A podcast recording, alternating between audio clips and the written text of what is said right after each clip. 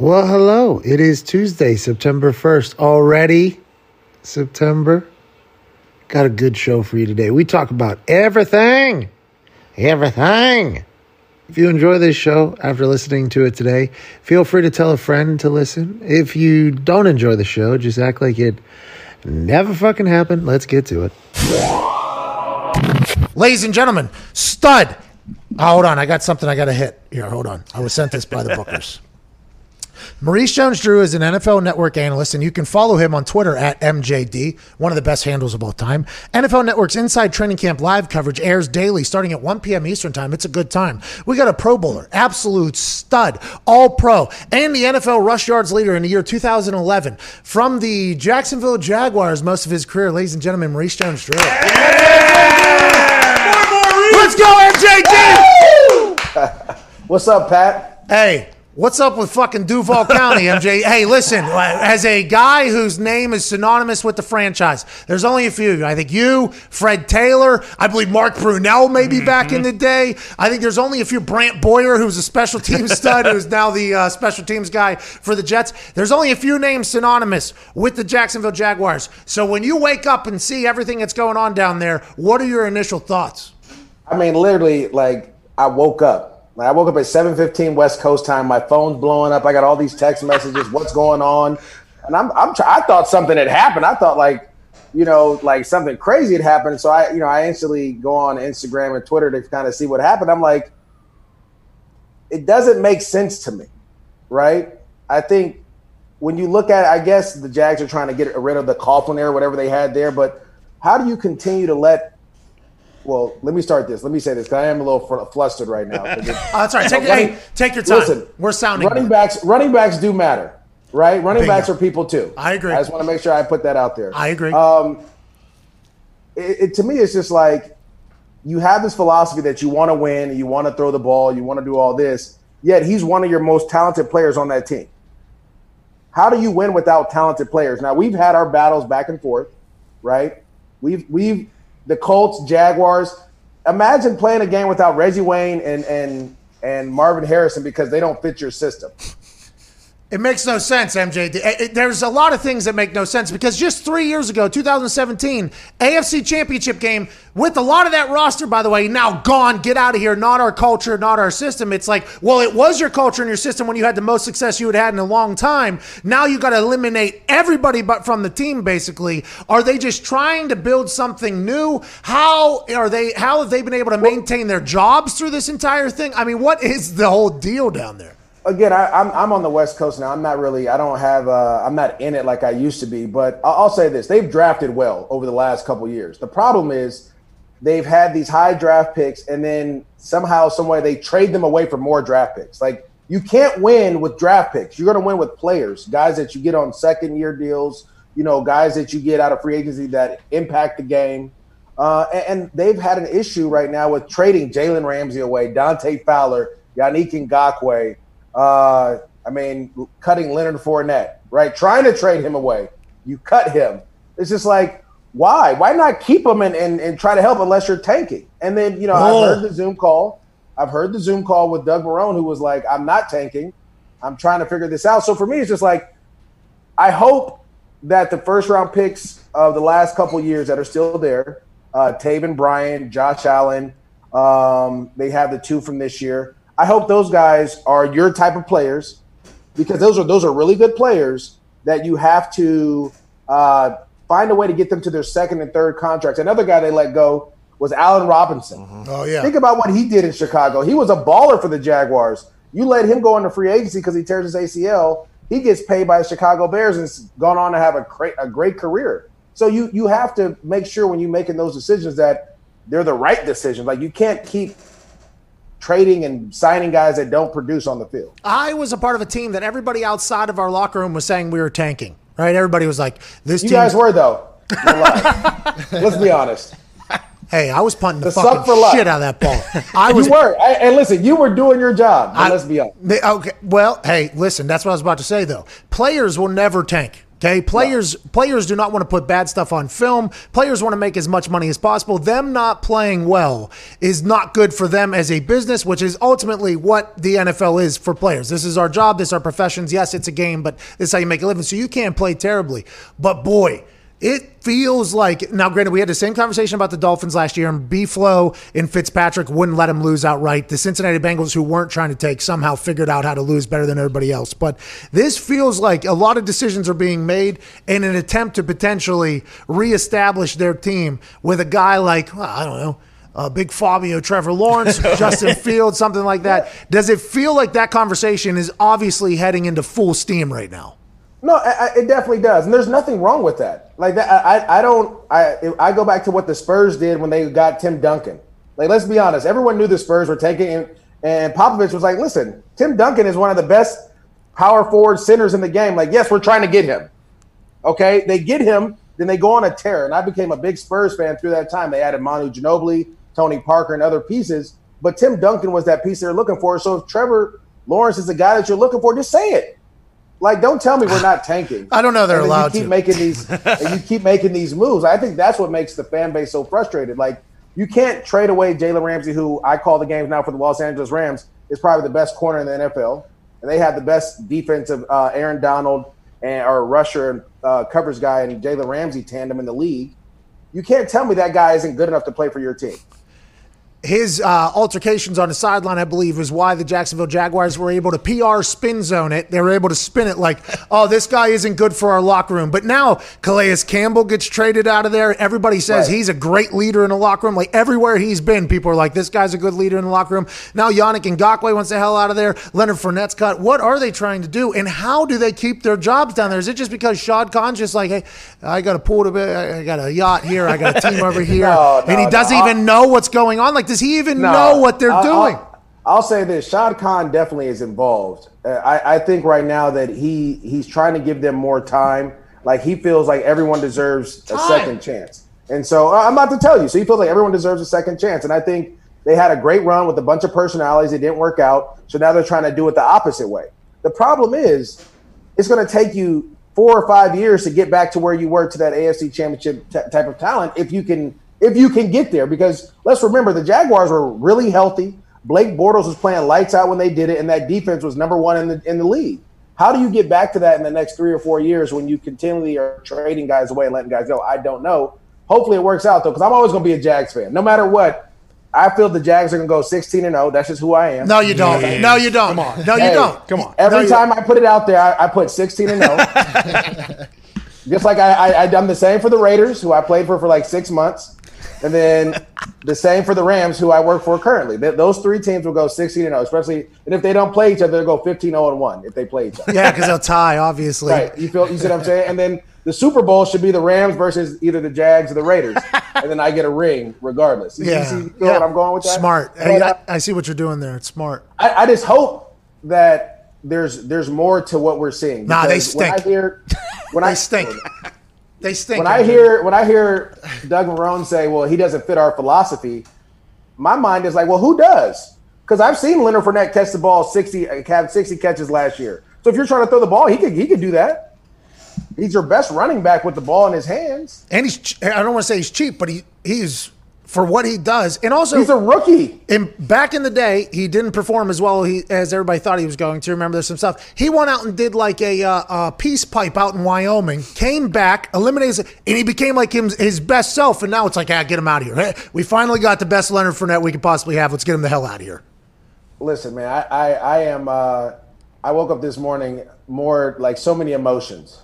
You know, I'm not. I try not to be emotional when it comes to business like this, but you know, getting it, being around that organization, seeing them at their highest with all those guys, and then now seeing all those guys gone, it's like, like, dang, like, are we really like, what are we, what are we doing? Yeah. And so all I can do is sit back. I mean, I've been getting a lot of this stuff on Twitter and Instagram, um, but at the end of the day, it's like, look, all we can do as fans is sit back, and you know, you still got Josh Allen, you have Gardner Minshew, who who's a, a character and, and, a really good football player. You have some really good young receivers. I mean, we just gotta hope that they, they he can pull magic out of the hat, pull the rabbit out of the hat, and make it work, babe. Like I'm all for it. If, if that's what it takes, I'm still salty, but I want the Jags to win. So Oh man, that was an incredible little run you went on there. we still got, you know, I, I can name some guys. You want me to name them?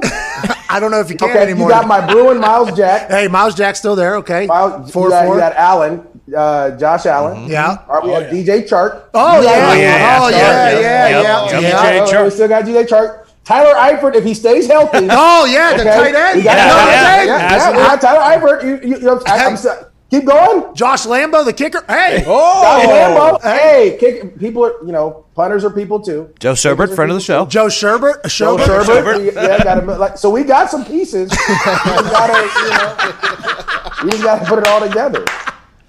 I, I mean, that's I, I'm just I'm just giving you the optimism that I'm feeling is flowing now. So it is what it is. Hopefully, hopefully it works out. Hey, what's the team that you think is going to surprise this year? I really think this Patriots team. By the way, the Patriots have somehow painted themselves into a corner of not being good. So whenever they're good, all of a sudden, because Bill Belichick's the best coach in the history of coaches, it's going to be like, oh, nobody knew they were going to be good. It's like this team is so annoying how good they are all the time. I, I love the Patriot mantra is everyone's against us, and um, they find a way every year. If it's you know we don't have Tom Brady, we're going to go with Stidham, and the whole time they're trying to get Cam for like three months, and then they get Cam in June. It's like, oh, here we go. Um, the Patriots are going to be really good. I, I, I think the Pittsburgh Steelers are going to be, you know, yeah. your your team, you know, where you're from is going to be a tough, uh, tough team as well because you get Big Ben back. Hopefully, Conner can stay healthy. You know, Juju needs to step his game up as being the number one guy, but I mean, they got a lot of young receivers there as well, and with that defense, it's going to be crazy. Uh, but I mean, can I stop you there? Can I stop you there? Yeah. Pittsburgh Steelers are my team. They could have paid me. They chose not to. So Bitches. Oh, well, li- li- look, listen. money's I- thicker than blood I- for sure. Look, I, I, I, I completely agree. I, I went to Oakland for six months to go back home. That's all. I mean, I just went there for six months, dabbled my foot in the water, then I, and then you know they decided I wasn't good enough to play, and I retired. But Tomlin, um, Tomlin and I had a pretty good uh, like relationship. He was the reason why I got drafted, to be honest, because I had a workout in West Virginia. I wasn't uh, invited to the combine, so my senior workout was like a massive day, and it was happening in the stadium. And the workouts were up in the indoor facility, and it was cold as hell. Right, it was cold as hell. So they're like, "Hey, go down. Do you want to run?" I was like, "No, no, no, I don't want to run." Do, do you want to lift? I'm like, "No." They're like, "Well, people might not watch you kick then if you don't do anything else." It's like, "Oh, I just want to be fresh for the kicking or whatever." So as people are running 40s, I'm like warming up, and I'm just launching footballs into the roof.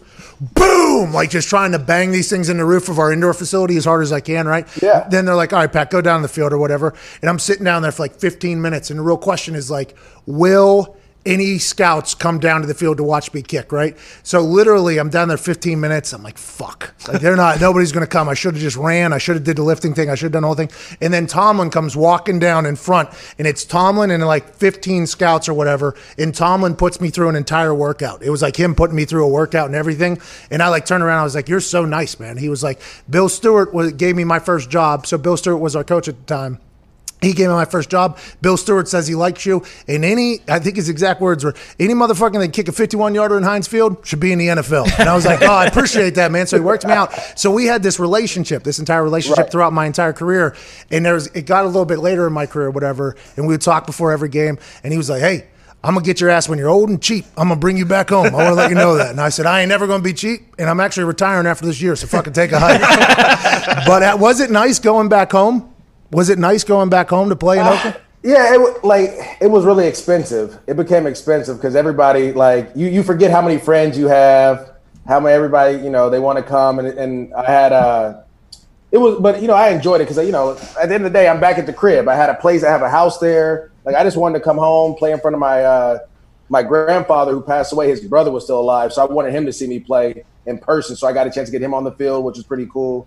Uh, and it was more of like a you know it's, it was like that Derek Jeter walk off but it said it was just in Oakland. It didn't happen at every other stadium around where I went, but it just, it just in Oakland. You know what I mean? So it was cool. How do it you- kind of like, Are the Raiders fans going to stick with them through Vegas? You think, or they get mad? oh, oh yes. I mean, you have to remember half of Oakland, the Oakland Raider fans were from Los Angeles, anyways. Right now, there's some that are upset. Don't get me wrong. I was. I, I took it personal because when I was at, practicing there, they had dudes from San Antonio, Vegas coming in talking like it was crazy. But at the end of the day, like I lived near Mark Davis, and we have some similar uh, acquaintances or friends, you may say. And I understood, like, look, this is a money play. Like you said, this is a business. And if Oakland wasn't willing to raise or help to uh, fix that Coliseum, which isn't the best, I Uh. played in that in 2000 in high school in a, a 2002 championship high school football game. And It was the same stadium in 2014. It was like, all right, um, I got to go to where the money is. And so Vegas put up the money. I actually got a chance to go. I drove down there on a day trip just to go see the stadium. It was pretty. It's pretty dope. Yeah. it's it's it's, it's a dope stadium. So The thing looks insane from the aerial shot. I can't believe they got it done. I can't believe they got SoFi Stadium done there in Los Angeles. Have you seen that, the inside of that as well? Yeah.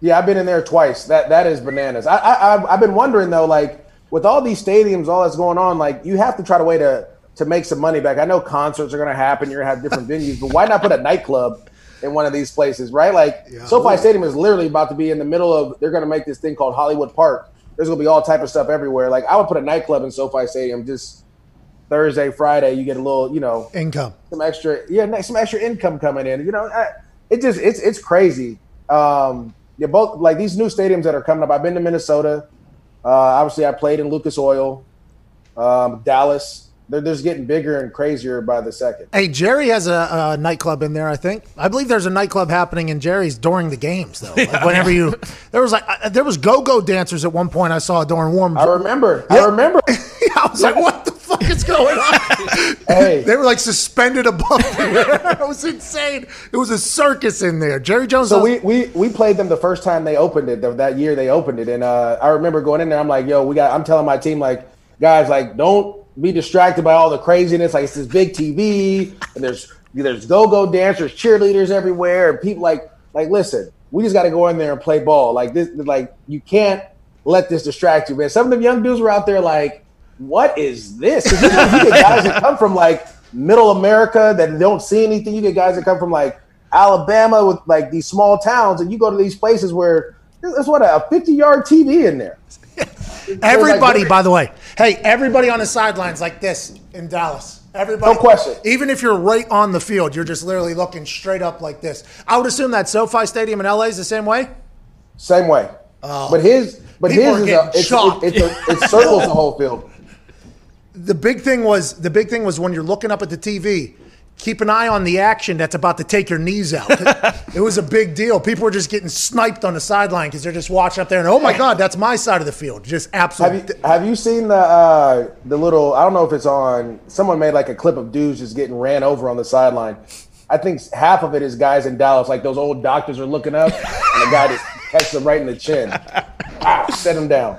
Like like like, bro, you're on the sideline of an NFL game. These dudes are running full speed at you. You're looking up, like watching as this guy's about to just take you out. Yeah, something's going to happen. Uh, it won't, by the way, probably not a lot of people on the sidelines for the Jacksonville Jaguars this year, if I had to guess. No, there's, there'll be a couple of us there. No. We'll still be there. I think they're trading away. They're going to trade you.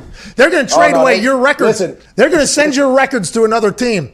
they cannot trade me. Yep. Right. Uh, like you said, you're not cheap. So to trade me, it costs a lot. All right. Seems like they now, might- might do you know, that. there's a lot of there's a lot of stuff that goes with trading me too. You just you just can't get me up out of there. You got to unroot a lot of stuff that we did in the community there. How do you? Well, by the way, appreciate you doing that. That's one of the staples of MJD. By the way, is taking care of people. How do you feel about Yannick Ngakoue saying, "I'll take six million dollars less, get me the hell out of here"? That was a bigger statement about everything than I think anything else. Oh, no question. Um, I actually, I, and when, Ya- when Yannick first got in the league, we had the same agent. I said it right. And you know, he's a the per- like. I think sometimes we try to understand people, but you don't have to understand everyone. Like it's like you said, it's a production based production based business. If he's out there getting sacks, sack fumbles, uh, strip sacks, recovering, like okay, you're you gonna be you. Just do that for me. But um, for someone to take six million dollars less to leave a, a team, that tells you a lot.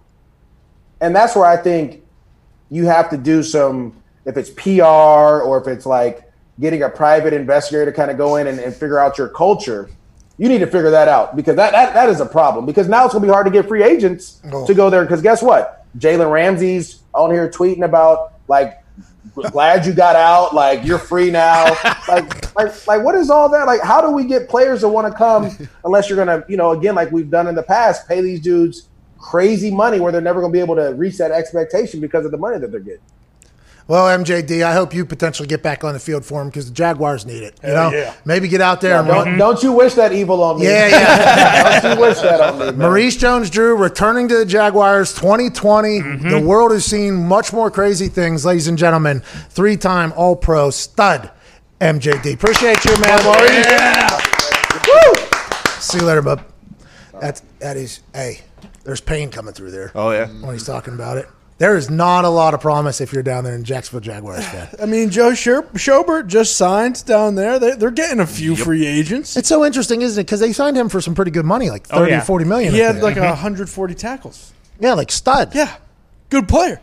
And the Browns are paying a bunch of people, and they just let him get out of there and say, "Go ahead, you go down to the Jacksonville Jaguars." But aside from him, we hey, we just tried to name off the roster. You heard us try to do it. Mm-hmm. It was live on air, trying to read off the roster, and I think we got what nine names, ten names. Yeah. Hey, but you know what though? That team might come together. okay? Might. Mm-hmm. That Jacksonville Jaguar team is being talked about as a team that's tanking. They might come together like no team has ever done in the past. They might be in that locker room looking each other eye to eye, but socially distanced apart and said, hey, nobody fucking believes in this team. But you know what we're doing down here in Duval? We're building a team around Gardner Minshew and a culture that likes to win football games, but not too many games, because if we do win too many games, we're going to blow the whole fucking thing up.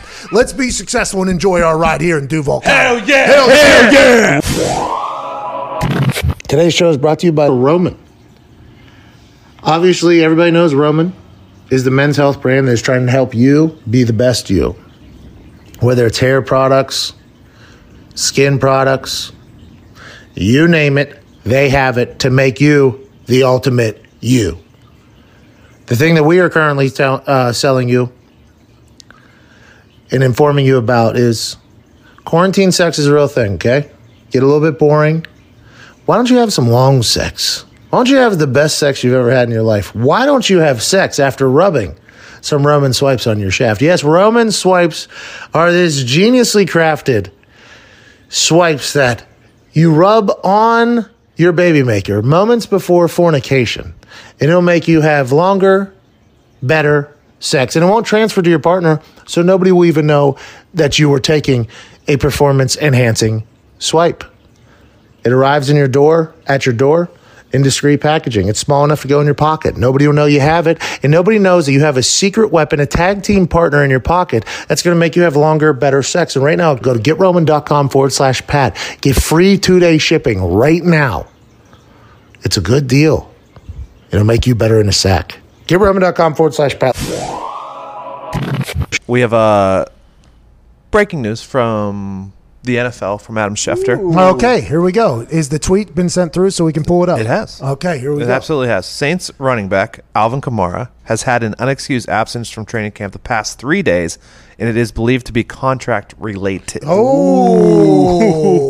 so, unexcused absence means they're setting it up to fine the shit out of him. Okay. Mm-hmm. This was not agreed upon. This was not both sides here talking about. This is an unexcused absence. Three days of missing it. It's going to get a bit pricey, but will it go any further? Alvin Kamara last year was not the focal point of the offense like he was two years ago whenever he broke out onto the scene in fantastic fashion. He was the conversation around every Saints game basically was, hey, they have this running back in Kamara who not only is incredibly cool, not only is he incredibly smooth, but he is unbelievable. Last year, Michael Thomas took a, the focal point of the offense away from Alvin Kamara. He knows, is this his last year of his contract? This is Yeah. last year of his rookie deal. He's going to make two point three million. Okay, 2.3 million and we have already talked about how many free agent running backs are after this season. If you look at the list of free agent running backs, Alvin Kamara's on there, James Conner's on there, Dalvin Cook's on there. I mean, you just go through basically Jones. Aaron Aaron Jones. Jones. You're talking about there is 10 premium running backs that are all free agents next offseason. Alvin Kamara, this is a smart business decision, but if he doesn't get the deal, he's going to get fined and he's going to find a tough market next offseason. This is a good move business wise, but we'll have to see how this thing all pans out because, boy, the Saints know that there's about nine guys other than him that are going to be on the free agent block next offseason, and they might be able to get somebody for very, very cheap. It will be very, if it's three days, by the way, that means it's not going well because if he threatened to leave camp and they were like, all right, let's get a deal done, we can get a deal done, and they said no, he leaves camp. It's not like they got it done the first day. It's not like they got it done the second day. Now they're into three days and it's unexcused. They still don't have a deal done. Tough for Alvin Kamara, but this is the business. Hey, Melvin Ingram over there is Yeah. sit, is holding in.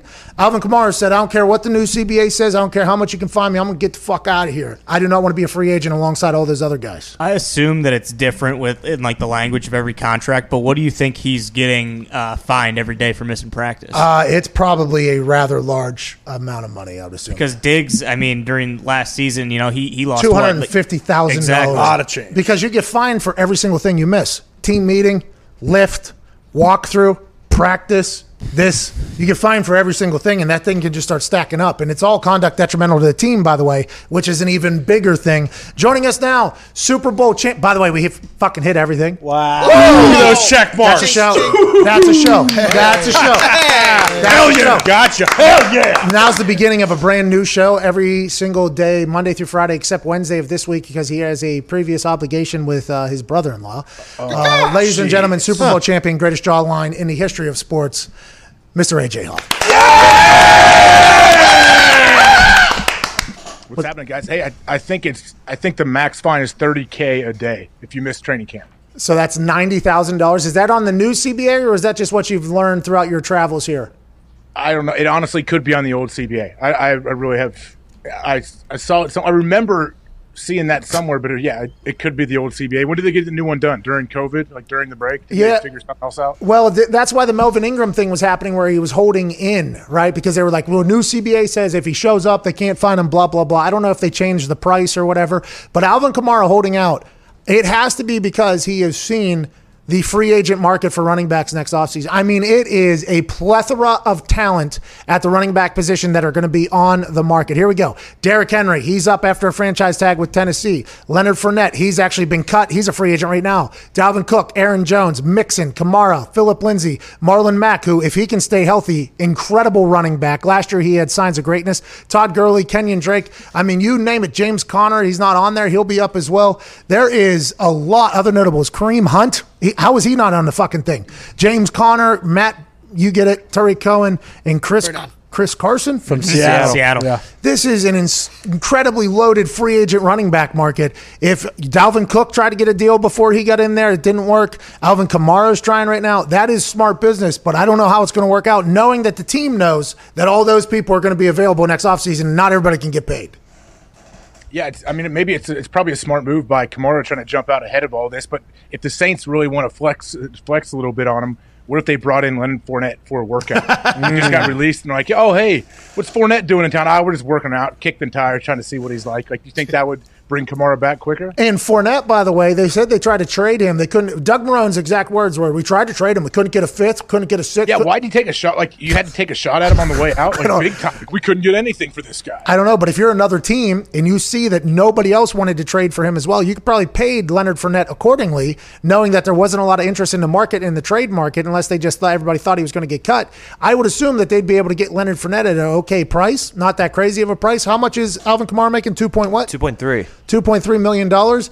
If you can sign him for one year at two million dollars, which is potential, I don't know what the market is for Leonard Fournette unless I call all the GMs I have in my Rolodex. That's fucking none of them. I don't know what the, the whole market's going to be, but it feels like this is something where Leonard Fournette to the Saints would be quite a gangster move if they were to do that.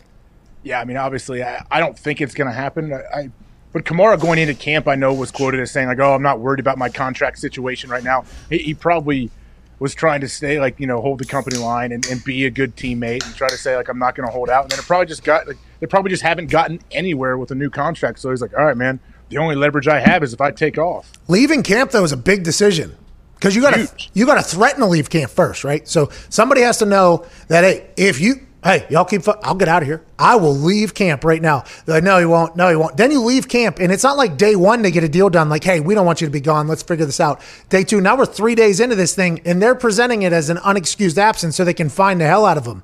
This is a potential buttoning situation that could be massive. Saints also have Latavius Murray, so like if Kamara, if if he misses a week or two, you could you could win games with Latavius Murray as your running back. Did last year. Oh, boy, this is a problem. He did have 81 catches. I mean, they do throw the rock to him. They need him.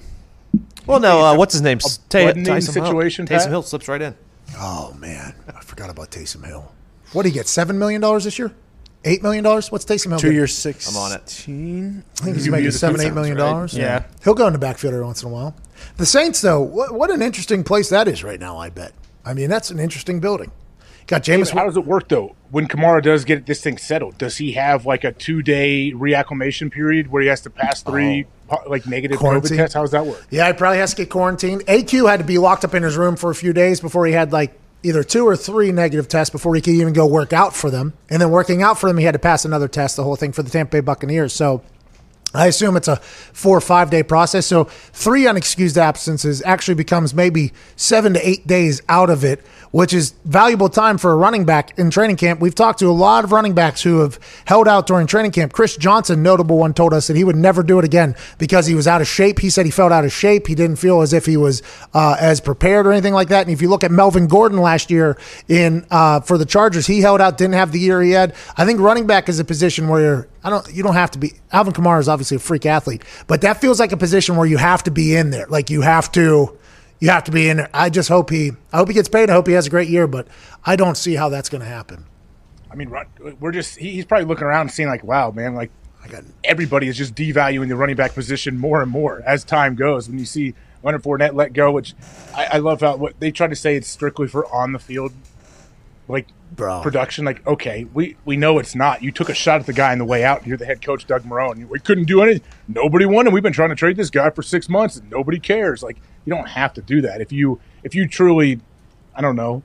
I, I don't know. I, I guess I, they must have a pretty poor relationship. I know they've had issues back and forth over the years. Did you hear what uh, MJD said? Maurice Jones-Drew said earlier on the show. No. He he gave up hope. He, he it sounded a lot like he said, "I think the Jaguars are going to go 16 and 0, which is what I say every year, but it doesn't make sense to me what they're doing. They're getting rid of everybody. It is a clearance sale. Everything must go. Gardner Minshew's our guy. You can't name another player here. We don't care. This is what we're doing. It's wild to me what's going on down there, AJ. I mean, legitimately wild. No player will ever try to tank because they they want to get paid. But it sure feels like the idea here is to potentially suck as bad as you possibly can for a much brighter future. Michael Lombardi told us just a couple minutes ago he thinks after the season, after the suck fest, it's going to get blown up and they're going to try to restart with a coach and give him kind of control of everything, which is what I, what you have to do. But do you think like Dabo Swinney is the guy to potentially give an entire franchise to? I mean, I guess you don't know until you try, but that's what Michael Lombardi said he feels like they're probably going to do.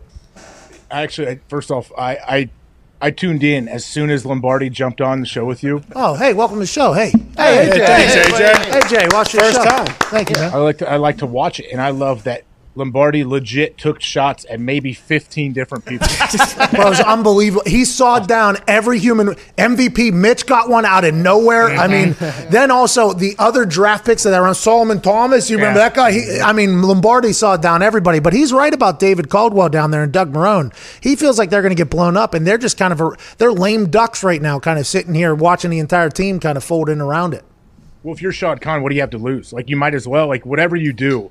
If you blow it up after this season, don't you think they're a team that you, for some reason, whatever, whether because they're an expansion team, whatever it is, nobody nobody really cares about the Jags for some reason. Like they they're in the cha- AFC Championship game how many years ago, and people never even really looked at them like a, a, a true threat. I, I feel like unless you were a diehard Jags fan, and they have they've had some solid players. We know that their defense was rolling that year, but with Ngakoue just taking a big pay cut and to go to. Minnesota, and they can tag him the following year too. Like man, guys are really wanting out of this place. What's happening down there? Oh, six million dollars less. Send me out of the Florida weather too, and the no state tax.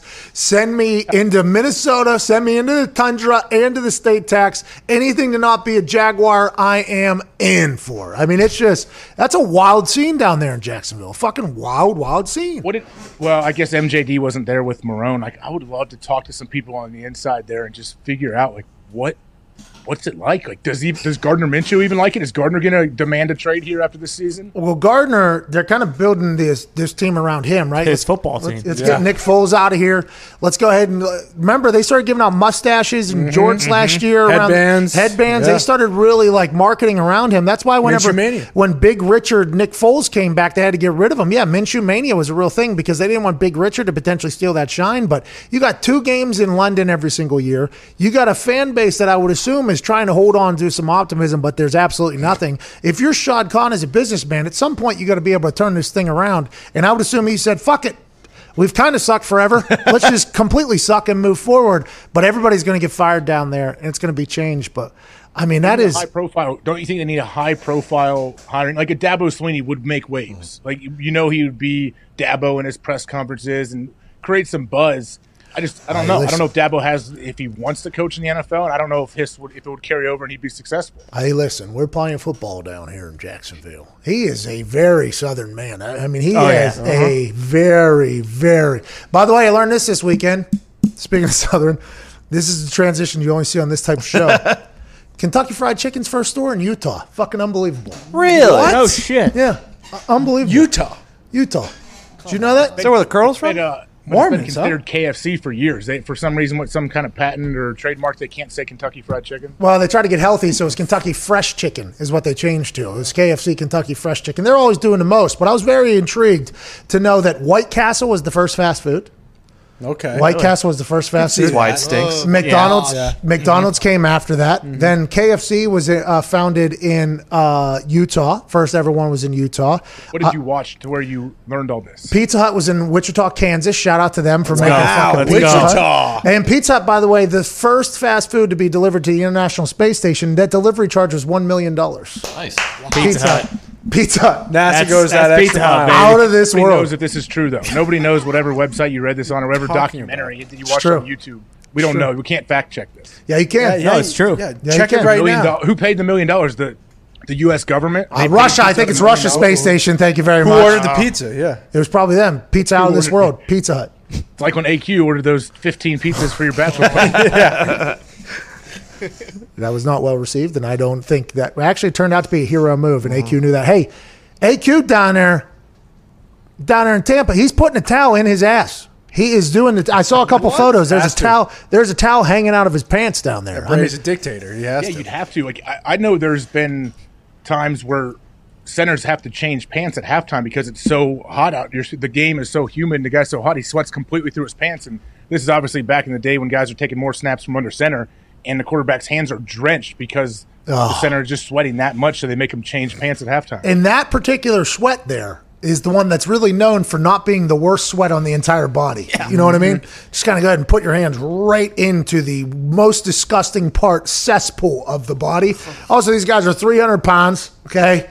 Big guys. I assume they eat very healthy, so their sweat's probably the cleanest sweat of all time, too. Mm-hmm. And oh. oh my God. By the way, some of them don't wear anything under their game mm. pants. Some guys accidentally pee every once in a while whenever they get excited too. I mean, and you're just sticking. Here's five hundred million dollar hands just sticking right up in there. Here you go. Let's go for it, boys. Can we go shotgun? This guy sweats like a mother.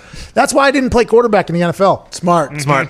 That's why anytime I played quarterback, I was 15 yards from the line of scrimmage. I just didn't want to do it. You know what I mean? Stay back Hey, there. you, hey, you still never answered why. Um, Look at that how, where you learned all those fun facts about fast food places. Oh, it was a documentary for sure. It was on Netflix. I forget the name of it, but it, everything I just said was factual. Colonel used to go around you- and license his chicken and spices and recipes to everyone, and then they got bought out. Uh, someone bought him out for a low sum, decent amount of money at the time, but man, he got shortballed in the stick there. Turns out they were the first one to franchise. By the way, they were KFC was the first one to franchise, and they just sent their chicken to places. Yep. They Colonel did- knew. I like that. They wouldn't tell them the recipe. They just sent the stuff to them, and then obviously the franchising world happened. There's um two point four. Oh shit! A lot of numbers.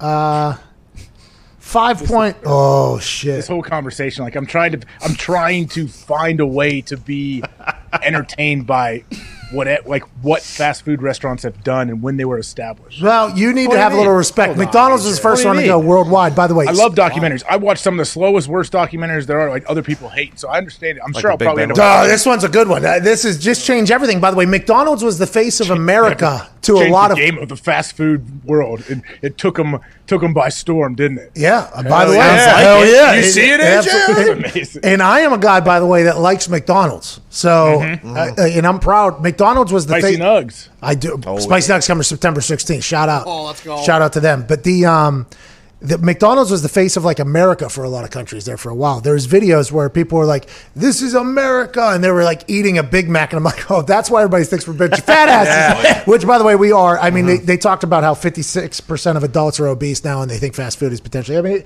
the fat the the documentary turned sour there pretty quickly, but there's a lot of stats up there. in Kroc, the he got the best of the McDonald's boys too. Who? Ray Kroc, the Oh, guy who bought the milkshake guy. franchising rights from them. Yeah, smart play. The movie with uh, Michael Keaton, right? Yeah, big scumbag. Well, then you got to remember the uh, "Do Not Pass Go" thing. I mean, that was a great documentary too with McDonald's. The Oh, uh, that was Oh, great. Yeah, the, what was Um, that called? McMillions. McMillions, yeah. Yeah. Fast food is a part of our culture. A lot more than I thought, by the way. The amount of stores, Dirty game. Outlandish. How many? Documentary is an eye opener. Um, by the way, this is. Uh, do we have uh, intro? Yeah, one second. You are uh, listening and watching uh, an incredible show that is called McAfee and Hawk. Start the show.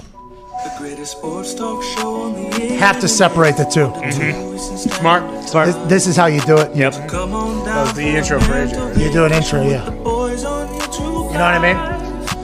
McAfee and Hawk. McAfee and Hawk Sports Talk. Fucking AJ AJ. used to tackle quarterbacks, and he's a Rust Belt kind of guy.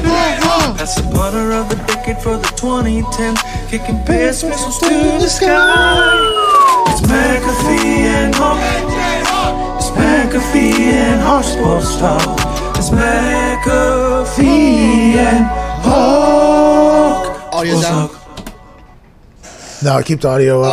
Oh, sorry. Um, AJ, did you see this about the uh, Yeah. Derwin James? Sorry, man. Sorry, it's been a long show. Uh, Derwin James has a meniscus tear. He already had surgery. This guy, all pro superstar, obviously young safety for the Chargers, one of their studs. A meniscus trim, which can be four or so weeks, or a full repair, which can be several months.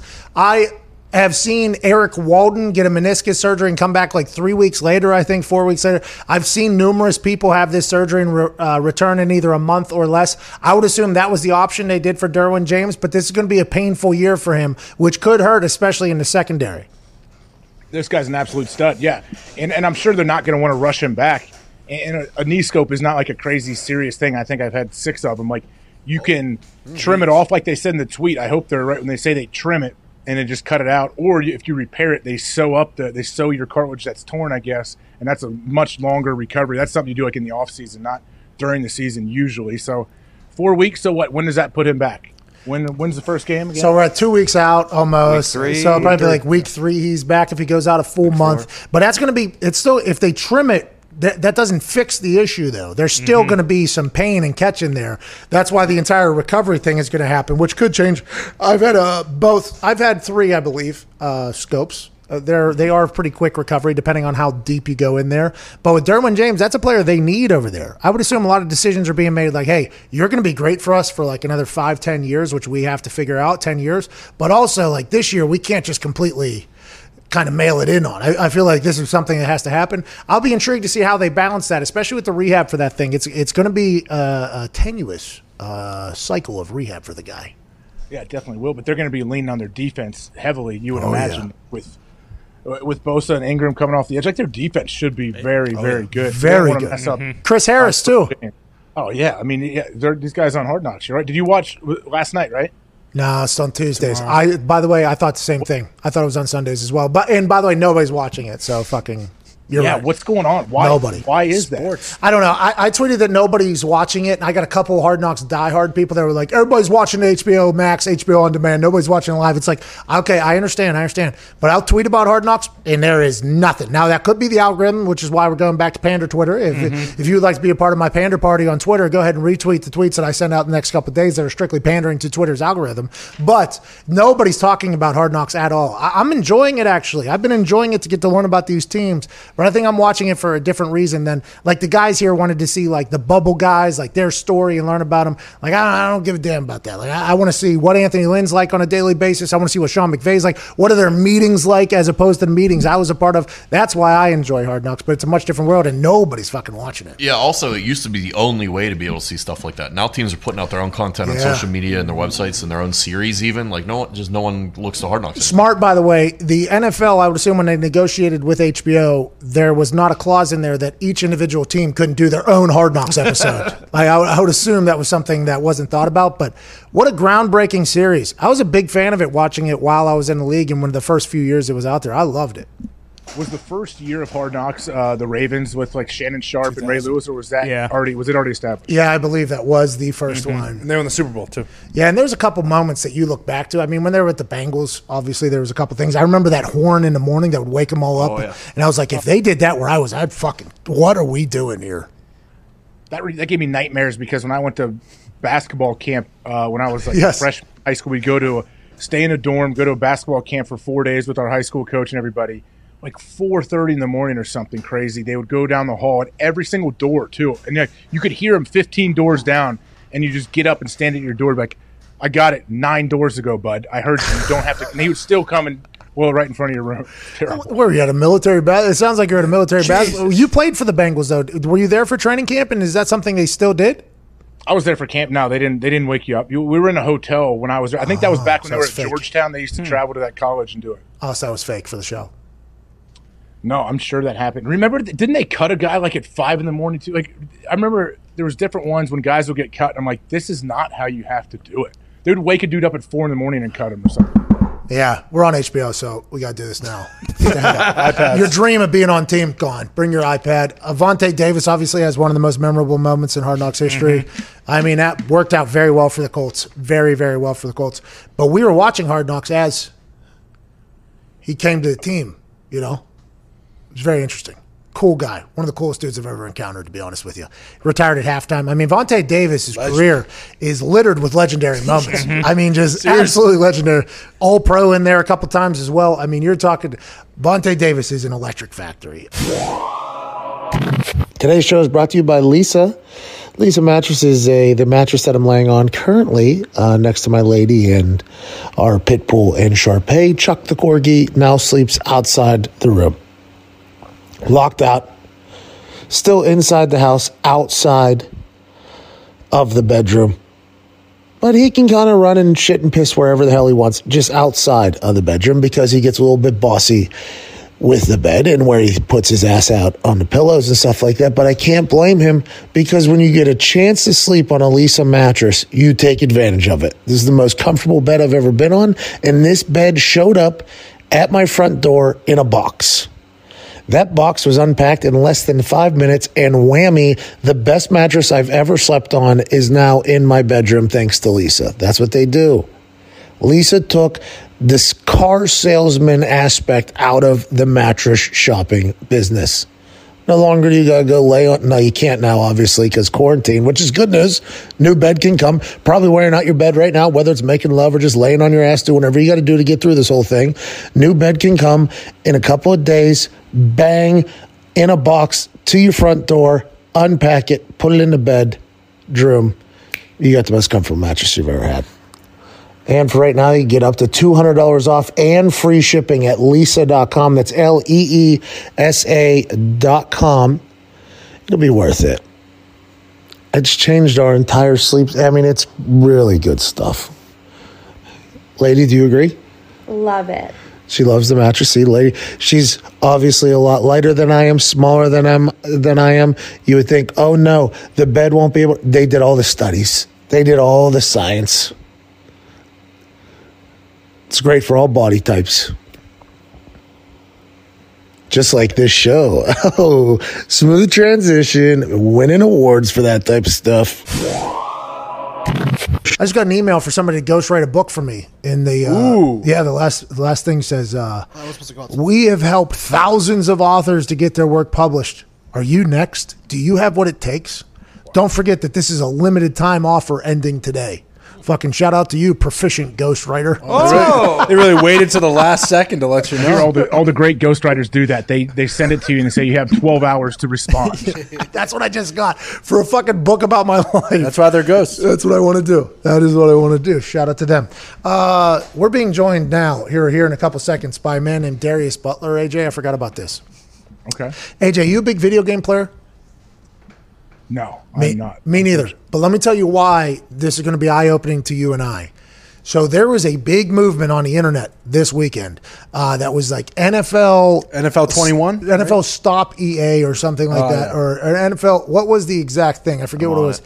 Hashtag Saw it in the group NFL. Drop EA. Okay, so the EA uh, is obviously for EA Sports. It's in the game. They obviously own Madden, but the NF the Madden community on the internet fucking hates the Madden makers of EA. I it is. I did not know this was a real thing because we're not really in the video game community. You and I, AJ, but the Madden community is sick of EA Sports. They want the NFL to cut their relationship with EA Sports. They want somebody else to make the NFL game, the football game, because people I think enjoy playing it and love the thought of what it could be. But I guess EA Sports is just dropping the ball completely. I'm not a big video game player, neither are you. So to bring in is a guy who was tweeting this weekend about it, good friend of ours, Darius Butler, to chit chat. He's not on. Uh, he has not answered. Uh, he just Oh. he uh, gave me the little uh, red button. Oh, Looks like hashtag NFL drops. EA. But I'll, I'll try again right now. Well, no, I think they were both trending. Oh, there's a few of them. Yeah, you got to remember, anytime something like that trends, there's going to be alternative hashtags being used as well. The typo tr- will The, also. the typo trend will always go. But I guess now, Ty, you're a big Madden player. Mm-hmm. That meme, that Spider Man meme uh, about Madden and the entire thing, like that is how a lot of people feel is that just the EA Sports are just very lazy. They have not gotten on with it. It was trending and it was very loud. I got tweets this morning that were like, "Is there any way you could potentially talk about this on your show? We need more people to know about it. What is it?" Yeah, I mean, I always knew that people didn't like it, but I think only recently, like the public outcry has gotten so bad. Like I saw the couple screenshots got released of the new game, and like some guy like zoomed in really tight, and you can see that they had like it still said Madden 19 on there, and like the crowd, and like Madden 20. So they really don't. I mean, it's like polishing up a, a turd. You know, like they don't do shit. They just change the rosters over pretty much. Here's somebody that was tweeting about it, a little bit upset, who plays the game a lot, ladies and gentlemen. Darius Butler. Can't hear you guys. Can you hear? Uh, can you hear us? I can't hear you, Pat. Oh, I can hear you. I can't hear you. Oh, oh man, no. Z, Unmute. Z, unbelievable. Hey, he was passionate about. He, do you see the new backdrop? There we go. Oh, here we go. Here Here we we go. go. Here we go. Here we go. There we go. What's Uh, good, baby? Hey, D Butt, love the backdrop. Love what you got going on. Um, you look good. Great to talk to you. This weekend, the internet got loud about EA Sports and what they've done with the Madden franchise. You were a Yeah. part of that community. What is the problem with Madden and why does everybody hate EA Sports for it? Um, it just hasn't developed for a long time, man. It hasn't developed, and so- and it's gotten real glitchy. Um, got real glitchy. The the real football movements like aren't there. I actually like a few months ago, maybe a few weeks ago, I like um, reached out to Twitter like, "Hey man, let me come in and help you fix this game." Because this, like you said, it's like a community. I grew up playing man as a kid. I always wanted to be on Madden. Like obviously, I wanted to make it to the NFL, but like being on Madden was a big deal. Checking your ratings, like that's a big deal. So um, it, I don't play it as much anymore, and part of it is because it hasn't um, Oh, that's Madden. because because it hasn't developed and got better. So um, it, it's definitely a lot of room for improvement. I want him to get better, man. So that's why everybody hates you, just because the game isn't as good as it could be or as it should be in the year 2020. And the Madden community is like, listen, we gave you a chance in 2017, 2018, 2019. This is bullshit. It's costing us how much money is a new game? 60 bucks. 60 bucks, and you're just Yeah. giving us the same game with new jerseys on it. Is that why everybody's upset at EA Sports? That, is that um, because you got a different part, you got different modes. So some people like the MUT mode. Some people like playing franchise. Like I was a franchise guy. Like I wanted to create a franchise. I wanted to sign guys. I wanted the game plan, all extend all this type of stuff. That mode is ter- horrible. Um, so playing that, and then you just look back and like the game was, I feel like so much better like 10, 15 years ago. And then now you see a lot of people talking about when 2K had the game. And uh, you know, back in back in like 2005, and how that, that game is still better than today's game. So it's just it's so much room to grow, and people feel like EA has gotten lazy on their part on making it a better product because they have exclusive rights to the NFL roster, and um, so they're saying, you know, that's why you see the hashtag. I think NFL drop EA because the fans want a better product. Man, I can't blame them. Well, that's what like it, it's like anywhere. They don't have any competition. Why wouldn't they get lazy? Like they're, it sounds like EA is comfortable. Who if they have exclusive rights for the rosters and nobody else does? There's no one else that can push them off that ledge. It's got to be the NFL to dump them because there's no other company that's going to come in and take it over, is there? I would feel like I'm getting bamboozled. That's what they feel like. You're just, Yeah, oh, yeah. You're, I'm getting. You're you're hustling me out of sixty dollars every year, and it's the same old bullshit. Yeah, exactly. Because the price is going up. So if the price is going up, I need the game to get better. I need the game to improve. You got players. If you look on any of these players, like they're, oh, you know, I'll add you to my team or I'll play against you. Then you go look at the comments. It's a bunch of comments just destroying the game. You see a lot of people posting customer reviews. So it's all, it's all. I don't understand how they're that, um, you know, unaware uh, to fix it, It at got this a, point. It got a point four or something Yeah. like that out of a hundred. It got a point, or no, Yeah. out of ten. No. Out of a hundred. Yeah, I believe so. It got a point four score from the community, the Madden community, out of like a hundred or something. Like that. I don't even know how that's even possible. That- that- We, we gotta we gotta get their attention, man. We gotta get something going. like I, I'm part of the community. I don't want to see him go. I like the you know if it's in the game, it's in the game. I grew up with that, man. So we, we gotta we gotta we gotta figure something out, man. We got to. the internet was loud this weekend. I mean, the internet was loud this weekend. Well, and why would they care? Because, like you said, they have the exclusive right. All these pi people are bitching after the fact when they've already bought the game. So it's like, well, next year will be better. Yeah, I haven't bought the game. Exactly. I bought it this year. Oh, Because so last year I was so disappointed last year that I stopped. I usually play it through the football season, and then I stopped. So And that then needs to last year I, I stopped playing it a lot earlier, and then this year I didn't even buy it. Uh, bless you. Bless you. Thank And, you know, my boy and Lamar Jackson's on it. You know, you would think, you know, if you try to get the younger fans. you Try, and the thing about it too is, now that I think about it, fans are more educated now, right? So p- fans know when you're doing unrealistic things. Now, they know a lot better today than they knew 15 years ago. You just watch it more, you consume it more. So now it's like you don't just have the players who are looking at like, come on, I would, my, my linebacker's five yard deep. You wouldn't pick off a seam route that's 25 yards down the field. Oh. Now you got fans who know that. So they, they got to do something. They got to do something quick, man. hey, you're boycotting it. I assume a lot of other people are, and the internet was loud. They'll have to change something. Or how long do they have the deal for? Isn't 2K coming back? I think 2K is coming I back. think uh, I think the deal's up. I'm I'm, I'm 90% wrong on this, but I'll say about four years. Somewhere four, four or five years, that area. Ninety percent wrong. I mean, what, what is Ten percent chance. I've never heard 900? somebody. I've never heard somebody preface a statement that listen, I'm about ninety percent wrong here, but this I, I motherfucker, meant to say 90% chance it will be wrong. 2026. 2026. You were right. hey, Hey. five six years or so. It was set to expire after 2021, but they extended it. Ladies and gentlemen, uh, we'll talk to you again this week. I assume with something about Sure. something. Uh, how do you feel about Alvin Kamara sitting out three days so far? Wait, what now? That- that- That's news to me. Okay, so they Adam Schefter just reported it today. He said Alvin Kamara has had three unexcused absences from training camp, and they think it's due to business situation. So the Saints are already framing that right with unexcused absence that they are going to fine him and the entire thing. Yeah, yeah. He's sitting out as opposed to sitting in or holding in like Melvin Ingram. He's actually left training camp already. I don't know how this is going to work out, but there is a packed running back market next offseason. This is a big He's deal. up. He's up next year, right? Yeah. So yeah, wow, that's interesting. That's that's very interesting. But I mean, if there's one offense that can keep it moving without one of their key players, it's the Saints.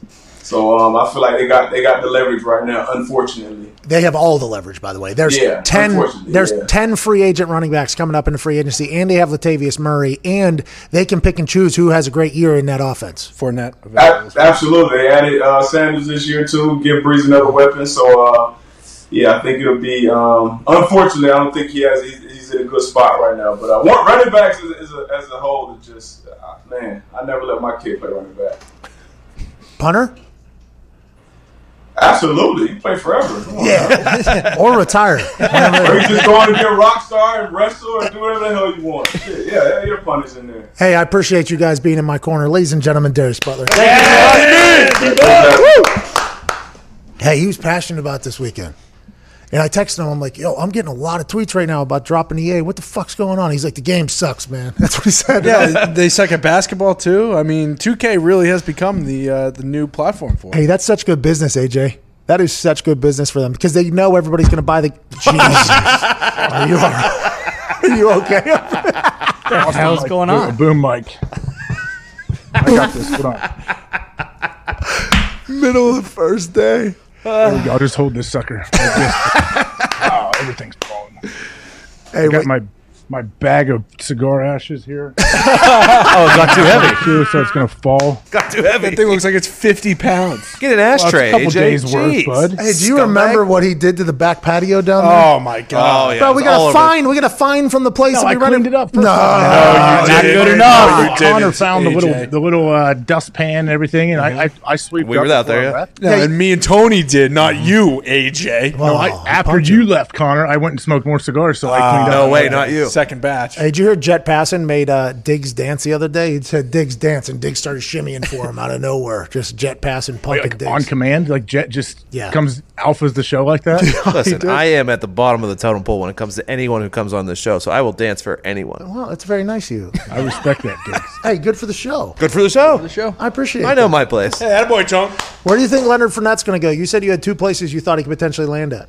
Oh, I did before the break. Yeah, thank you for coming, in, and we're going to nail down that tease that we had before we, we went to a break earlier. Hell yeah. I forgot we were pissed off at Madden. I, I completely forgot about uh-huh. it, bro. That was massive on the internet Oh, this yeah. weekend. It was, I, it was a wave. Like I, I got a lot of tweets. Normally, I'll get a couple of tweets. I can kind of see what's going on. I got like a lot of people. Was like, like, hey, we need you to be a part of this movement, man. We need you to be a part of this movement. I'm like, Madden, they pissed me off too with my low ass rating. So I'll, I don't play video games. Fuck it, I'll go after them if it's warranted. And then everybody's saying they're just stealing from people. It's wild, wild scene it's it. EA though. The, people are mad at EA. So if if they have a deal for four or five more years, what does does our commissioner Roger Goodell have to go back to him and say, "Hey, man, we're out, we're done"? Like, can can he do that? New Raj.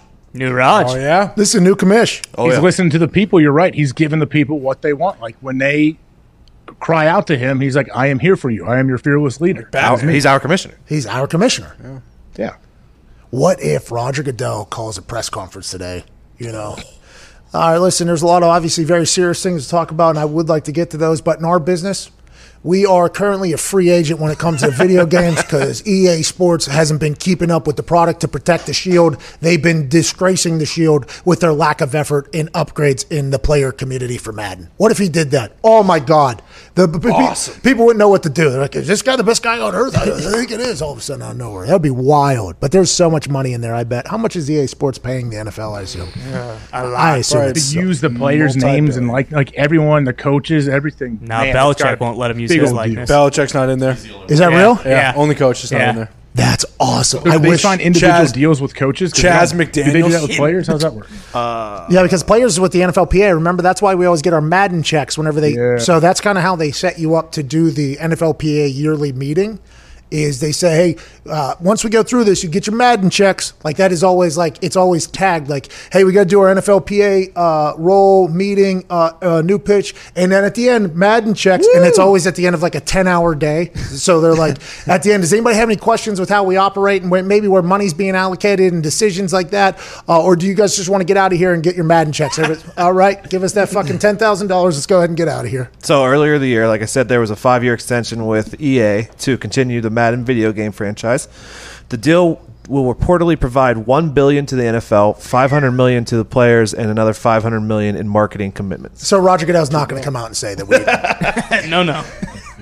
But he could put pressure on EA to be like, "Hey, this game needs to evolve. Like the fans need you to do something." And they could say, "Cool, we got a four-year deal. Have fun." bud." Yeah, that's what we paid uh, all that money for. By the way, we're just cipher. It's the same exact product. It's just getting out there. We're just collecting money at this point. It's a math game for us. It's not even really a video game thing. The amount of people that are going to buy it, we'll up the fee. We'll get that money back two, three years, and then the back end we'll, we'll bank off of. So this is on you, Raj. We'll see you next negotiation period about four years from now. And by the way, going into that contract year, I would assume that game is going to be the best game Yep. Oh, that yeah. they've put out. They might be preparing now to put mm-hmm. that game out. in 2026. So that they can get the deal again. Yeah, that's for sure what they're doing. Fucking, they're moving. hey, moving. you want me to go back to my Fournette? The two teams, I think. Yeah. In the game of Madden, which team do you think Fournette will be playing for? in the game of Madden, if I was Leonard Fournette, and I I think this, uh, you, I'm going to pose this as a question. Let me know if you think it could be a trend.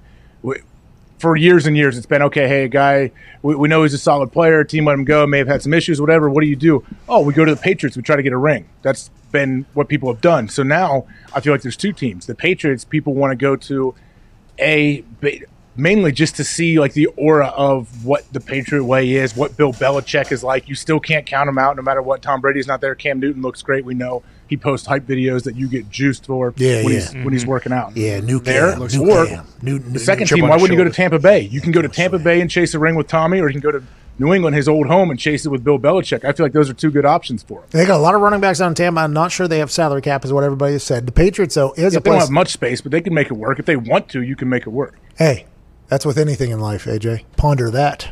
Mm. He used to clear Right. waivers, right? Why do you think I'm holding this this boom arm with doing a mid bicep curl this whole time, trying to? Oh, you not yoked? Oh, oh, oh, let's see it. Let's see it. You yoked I up over there? can't see it, but I'm- I'm just holding this thing like this because it's attached to my desk. But I was jostling it around earlier, I think during a break, and it, it became unhinged. This show is unhinged. Where's Bob Carpenter, by the way? The Big Oh, Ten. unhinged. Hey, the Big Ten. what I talked about, I led off the show with this, so that's like three hours ago at this point, so we can dive into it again. Central Arkansas, Austin Peay went after it this weekend. Matt Barrie, Mike Golic Jr. on the call. I enjoyed the hell out of it. I watched a couple high school football games. Shout out to Brownsburg getting a big win, uh, Indiana school, and then shout out to Austin Peay and Central Arkansas putting on a show. Felt like football was back. Now, granted, I had to Google who the hell they were, where they were, everything like that. What division is this? I thought I was watching potentially D3 football. I didn't know exactly what I was watching, but I was happy I was watching it. And I immediately went right to the thoughts of the Big Ten fans who have never heard of fucking Central Arkansas in Austin. These two teams get to play on ESPN on primetime television on Saturday night, and we're not even going to have football this season. I mean, I couldn't help but think like that. And now the question needs to be asked. Does Austin Peay in Central Arkansas have a distinct recruiting advantage over Ohio State because they can clearly say hmm. that they care about football and people at Ohio State and the Big Ten just don't care about football? Look out for Central Arkansas and Austin Peay to potentially steal some five stars out of that mm-hmm. that Rust Belt in Ohio, especially after with how this is going. Ain't that right, AJ? You never know. It's a weird world we're living in right now, huh? Oh, Uh, I don't know. I don't think it, it's probably not going to have as large an impact as you think moving forward. But you know what? I, I would never say never on this one. You had the fans had to be so pissed though. Big Ten fans, it, it- and I can't wait. What do you, they still are. What- It grows every single day. they had a they had Worse a rally worse. at Ohio State Stadium right outside the rotunda on Saturday, I believe. I think I think a couple assistant coaches even showed up. It was all the parents of the players. Like they're doing all kinds of stuff. Bob was there, wasn't he? Yeah, General Carpenter- Bob. speech, did he right? have the, Did he have the? Did he have the The megaphone? bullhorn. I sh- honestly, I, I should have sent Bobby a text because if he, I'm sure if he was in town, he would go. He might have had obligations. He probably zoomed in. He probably had someone zoom him in. Voice if of he had God. like a kid's obligation. like V for Vendetta when that guy's up on the front Yeah, of the thing, like yeah. calling the entire, leading the entire thing. It is whenever September what twenty sixth or whenever it's Yep. whenever it's going to be. I think is when most of these conferences are going to start off. ESPN is going to be packed on Saturday, which is primetime games. Everybody who's playing is going to be all over TV, and then that rankings is going to have to show that.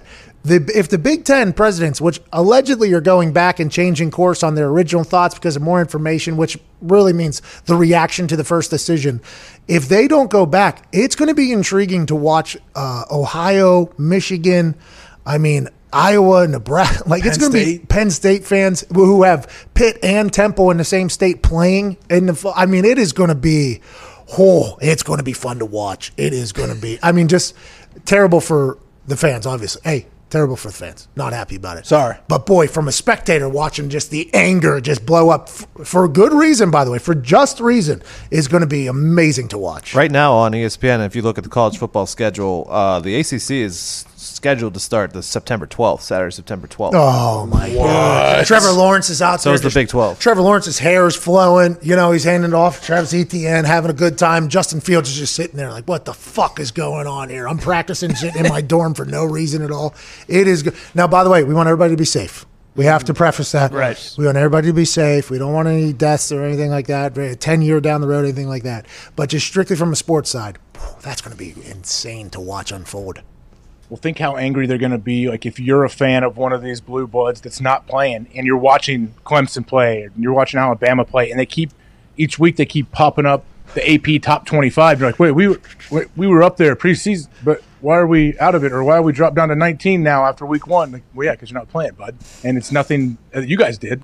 It's what's going on around the world and what the the Big Ten decided. the the state of Cincinnati is going to be higher than Ohio State in the rankings at some point, and I am here for that reaction in Ohio. I am 100% here for it. It's a wild time to be alive, AJ. It feels like the the NFL is going to go though, and it's going to go well.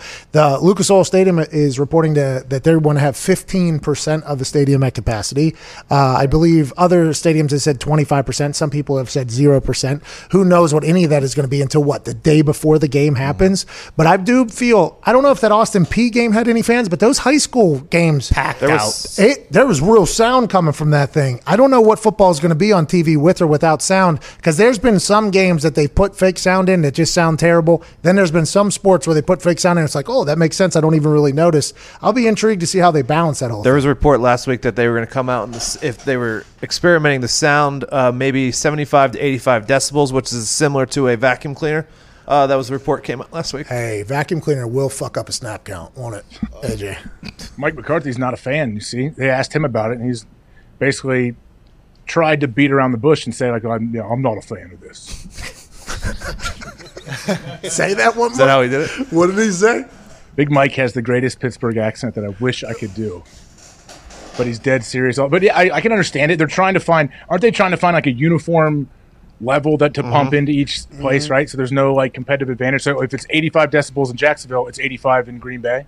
Well, shout out to the teams that can't fill up their stadium or don't have really loud Yeah. fans. If we're just going to be pumping in that, Tom Brady made the joke about the RCA dome for the Indianapolis Colts. You know, like oh, back in the day, the RCA. I heard that place used to get very, very, very loud, and obviously there were some The complaints. speakers did. That, the fans that was did it, but before my speakers did. time. I was at Lucas Oil. Lucas Oil was built for comfort, not for it to be very loud. So that'd be intriguing because there's some places it's so loud. That's a real advantage. Like when we would go down to Houston, that place was so loud. Pittsburgh, so Seattle. loud. I never got to play in Seattle, but they're New England, so loud and arrogant. I mean, it was that's like a real City is very loud too. Kansas City. Yeah, there's Baltimore, you always talk about. but not a lot of play. Not everywhere is like that, right? There's some places that it's a distinct advantage. And Mike McCarthy, offensive side of the ball, he's a guy that wants no sound in every single stadium, anyways, because they the ability to communicate. So, I mean, there's going to be a lot of reactions to that. But it's all government, right? Isn't this fucking government Yeah. deciding what they're mm-hmm. doing or not?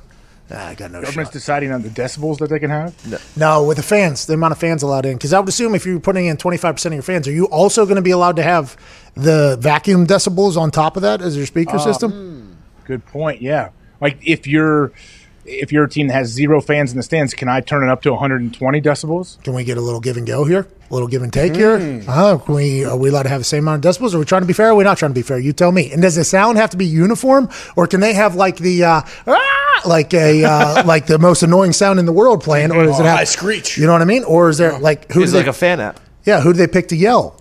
You know, there's a lot of questions here. They're gonna have to balance that all out. But I know NFL's coming back, and I'm pumped about it. Hell yeah. Pumped about it. Why do you do, are you fully confident the NFL is coming back because we see things like Austin Peay Yep. playing on Oh, yeah. TV? And I don't know what it's like in Indiana, but I know Ohio they played high school football this Mm-hmm. past Friday. Well, uh, the Brownsburg actually played an Ohio team, I believe, and won. Yeah. Shout out to Brownsburg. Uh, Indiana fo- high school football is obviously What Ohio team did they play? Far superior. Saint Xavier, I think. St. Oh, X. they're good too. St. X is legit. Yeah. Yeah, yeah Brownsburg just kind of I think middle of the pack here in Indiana. I think a lot of people would say they're good. Okay, team. Oh, are we oh, are we getting into an Indiana versus Ohio high school football Uh, no, I'm just, right I'm now? just talking about what happened. I'm just talking about what happened on Friday. M- Emmett McMahon played high school football here in Indiana. What are you saying about Brownsburg? What's he saying?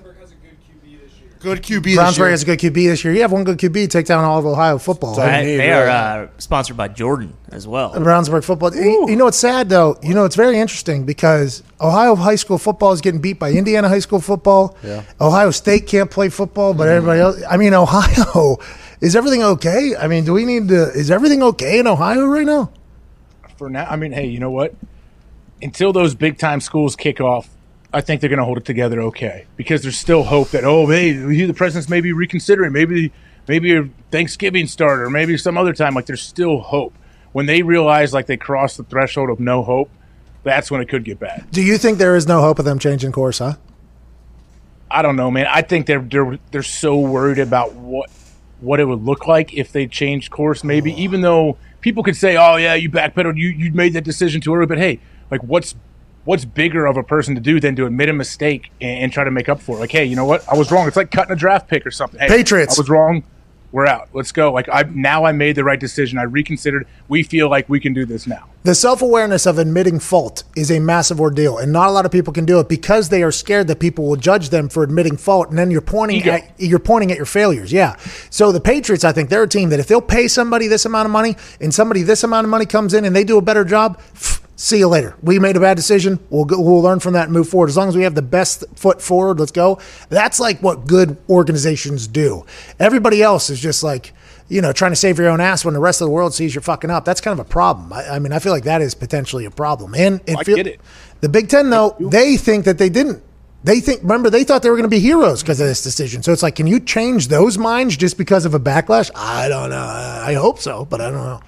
Well, maybe they're trying to get ahead of it. They think like, hey, down the road could have there could be issues or something. I'm sure they're worried about what it looks like five, ten years down the road. And they're like, then they could gloat that they were ahead of something. That's probably in the dream world what they feel like. I think I think Kevin is getting a hold of your feed right now. He is. What is happening to my feet ever since my mic fell off and everything? Everything broke. Hey, that's that's Ohio right now. Yeah. Yeah. That's Ohio. Crumbling. together. This is Ohio right now, dude. I I love Ohio, by the way. I love Oh, Ohio. yeah. I love. People know I love Ohio. Yeah. Got a lot of friends from Ohio. Yeah. Well, call him back here. Ohio's in. yeah, we got to wrap up the show. I think you should say goodbye or whatever. You know, Ohio's in. Hey, that Austin Peay Central Arkansas thing, fucking unbelievable watching that. And all I thought about the entire time, and I've said this, I've harped on it pretty hard, but just put yourself in their position.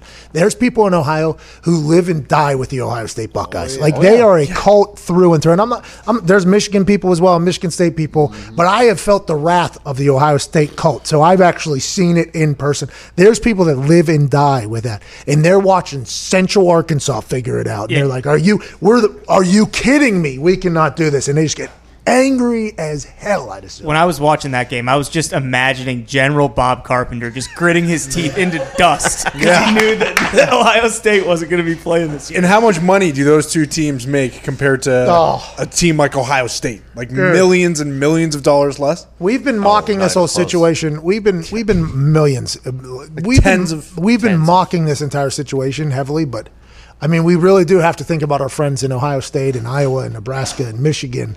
While football does return for all of us, it feels like it is long, long, long away in those places. Sorry. I don't know if this is important at all, but uh, there was a tweet that went out that NCAA uh, trademark battle in the bubble, so they intend the bubble. Yeah, but that could be for March Madness. You don't know if that's March assume Madness or you don't know if it's basketball or football. But the trademark for battle in the bubble, which you would have thought was already taken, by the way. Yeah. It's a good name. You would think that would already taken, but nobody knows if that is for football or basketball. But here's the NCAA. Look at this. What are we, six months, seven months into this thing? Starting to get their trademarks in? for them. Not a bad idea there by the NCAA. That was what those emergency meetings were for uh, whenever they were getting called uh, the other weekend. Well, yeah, I, I mean, I don't, I don't think it's a huge deal that they filed for that. I, mean, I guess what they're they're probably thinking worst case scenario. What if what if next fall we're still in a weird situation where we don't feel comfortable? Are we going to bubble these guys? I think it's for March Madness. I agree. Back to you can't miss two. Guys, They can't have you can't have two March Madnesses canceled in a row. You're right. Can't can't have it. Won't have it. The amount of money we lost and championships and everything. Like March Madness was kind of the NCAA's like crown jewel. Like look what we do. One shining moment. These student human athletes. If they were to fuck that up two years in a row and not have it, they would probably be insane. I would assume that's what the battle in the bubble is, but it could be for football as well. Are we allowed to go over by a little bit? Yeah, yeah, sure. What do you got? It's pretty interesting. Cowboys owner Jerry Jones says on team broadcast the club is practicing today with no numbers, no names on jerseys because Dallas wants to avoid other 31 teams from claiming a player it cuts. Hopes to retain coveted talent, signing those players to practice squad. fucking awesome. This is so smart. This is so smart. Let's go ahead and screw over all of our bubble guys because that could potentially help us if a COVID outbreak happens and we have to have an extra 30 guys that nobody knows about. This is big brain football stuff. This is the same organization that put their practice field directly in the middle of a fucking office complex that has a bunch of offices and windows to there. This is smart. We saw the videos and pictures of this pop up from this weekend. It was white versus blue. Couldn't even tell it was Dak Prescott, but it it appeared as if it was Dak Prescott throwing a perfect pass in the corner under Mike McCarthy's offense. This is big brain stuff. Good idea, Jerry Jones. Make sure none of those guys will ever have an opportunity playing anywhere else because you potentially might need them week nine or 10. This is smart football here. Well, should he have, have said this publicly? Like you could you practice this something, no names, no numbers. People could think. Like I know the Patriots do that a lot in the offseason. Don't they wear T-shirts or they have guys? They always have young guys wearing a young running back wearing number seventy nine or something. They, they do that a lot. I don't know what's their reasoning. Do you know? Uh, just rookies, they don't give them numbers until Yeah, know, you got to earn your pinstripes. up Exactly. There you go. Yeah, you got to earn numbers. Russell Wilson. I get it. I get it. That makes sense. But yeah, Jerry, it's fine to do it, but I feel like draw, bringing attention to this, they might there might be a rule in the rule book now that comes out. Listen, uh, uh, I signed everybody on our fucking team but our quarterback to a 10 year deal. our team is locked down, especially at the top. We spent a lot of money, but that bottom half of the roster, we got a bunch of nobody. So we decided that they should be acted and treated as such. No, no fucking numbers, no fucking names for anybody. We might need them whenever COVID, you heard of COVID, knocks out 30 of our players. Those 30 players that I do not surely know their name either, we are going to need them on our squad, not anywhere else. So they get no film for anybody. What do they think? People are watching Inside Training Camp daily on NFL Network. Like, how, how are people coming into the office complex that's surrounding the practice field? Where do they think people are watching these practices from and seeing footage? It's just highlights making it its way onto the internet. I don't fully understand. I mean, I love it if you're that big of a savage to everybody, but this just feels like something you keep uh, in your inside voice. This inside voices here. Yeah, we're thinking. it's something you you even if you talk about it in a staff meeting, you tell them, "Hey, man, it stays in here." Nobody. Like, talk, hey, this first off, we don't want other teams doing this to us now, and B, like, th- yeah, it just doesn't make any sense to me. But I, I guess it makes it that much more difficult for coaches. Imagine being an assistant coach. You had a virtual off season. You weren't, didn't get to work with all these guys. You have 80 guys on the roster. Hey, you, yeah, yeah, you got, uh, they're just yelling. you can't even yell a name, number, nothing. I'm thinking Cowboy, of, dude in the Cowboys helmet. Uh, you're over here. You're in. I'm thinking of film right now. Who's this? Who's No, this? That's not me, coach. If it was a bad play, that's not me. That's not me. that was you. That was him. No, that's not me. Look at the shoes. Look at the same shoes. That's not. Who is this? Imagine the film study within the house. Fuck outside. Imagine the coaches inside. Oh, they have to hate it. Mike, Big Mike is like, we can't even have her numbers, Donner. I mean, what do you? What do we? I mean, what a scene down. Dallas is awesome. And here's, by the way, first day three hour show. YouTube noon to three, new time slot. Here's our obligatory Cowboys talk. Look at that. Wrap this entire thing up. We carried it off of Westwood right here onto YouTube. Next week onto Sirius. Um, AJ, how do you think the show went today? Pretty good or no? thing went great. Yeah, I got to watch uh, some of your, you know, two hours before I jumped on here. It was good. I was entertained. I fucking love this schedule, by the way. I, I don't know. Like right now, I, I'm gonna probably go work out right now. Yeah. Okay, I'm gonna probably go awesome. work out. What? no. What? No, no. I, I, I, no alarm this morning. Woke up 7:30. It was a little brighter outside. Had that moment of, oh, oh no, new day, new day, new schedule.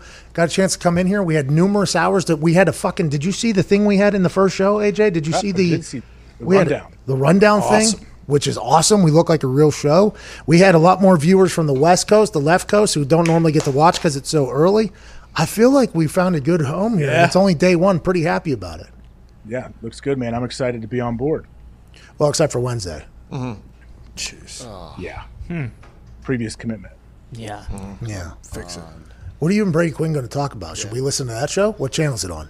What's 12 to 3? It's the exact same time as Oh, oh competition. Wow. So you're joining the competition. So me, you and Brady Quinn and Mike Greenberg going head to head to head on Wednesday.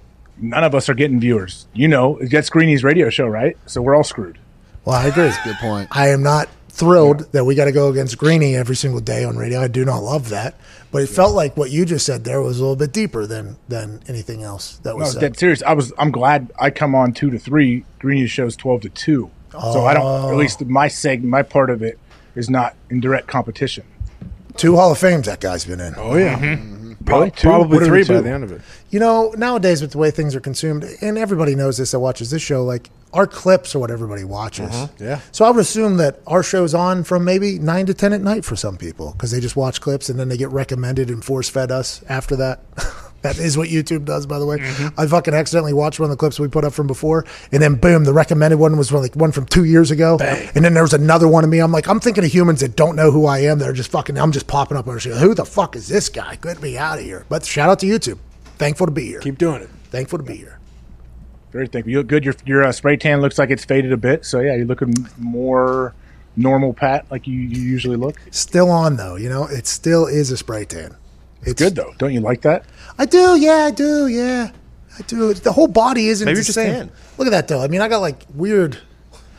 You're like weird. I'll fix that. You know what I mean? lift, don't you lift your arms up and get sprayed? Don't you do that? Well, there's four poses. You know what I mean? You go do this one, then this one, then this one, then this one, and then you go. Please hold still while we dry, and then a fan comes. You're the robot. and you gotta like kind of move into it. Yeah, yeah, they do have you dance through the whole thing, but I like it. But I wish it was a little bit more coated in the underarm mm. areas. A lot of friction though. Like when you're running, when you're on the stair climb, like you probably wear. Oh, I ran sprints this weekend. Did you see that? I tweeted about it. I ran eight one tens. I'll tell you what, that was a mistake. Why would you run one tens? I don't know. So that's like the size of my yard, you know, my backyard from end to end. And I was going to go punt. I was going to go kick balls because I was like kind of getting tired of doing the Stairmaster every day. I was like, you know what? Whenever I kick, I sprint to the ball anyways or jog to the ball. It's like a nice little workout. Swing the ball. It's fall. Hey, here we go. We'll kick some balls again. I kicked like four balls and my knee started hurt. I'm like, fuck this. Not getting back into this. So I just put the balls back in the bag. And then I was just back there. I had my cleats on. I was on a big field. And I was like, you know what? I'm just going to run some sprints right here. It can't, it can't be that bad. I'll go end to end. I'll touch fence to fence. And I started, I ran that first one. I was like, not too bad. You know, first one wasn't too bad. then I did the second one. I was like, oh boy, this is going to catch up. And there's nobody out there yelling at you. So I just set a number in my head. I was like, I'll do eight of these whenever I was doing the first one. So then it was like a real like me versus me moment. Like, do I want to just cut these back or not? I puked in the backyard. Uh, I, I puked all over the backyard. It was tough, bub. It was very tough out there. You gonna jump back out there and do it again today? I think so. Nine of them. Let's go do it. Hell yeah! Hell yeah! yeah! Yeah, What are you Vinatieri- doing? You're just a fitness freak. Well, Vinatieri said I should try it whenever I'm 47 years old. I don't think I'm going to live that long. We all know that. But Vinatieri is a guy who probably is running 110s in his backyard right now, if I had to guess. Oh, He's a freak fitness wise. Is he really? I mean, he has no reason to be. I mean, I guess.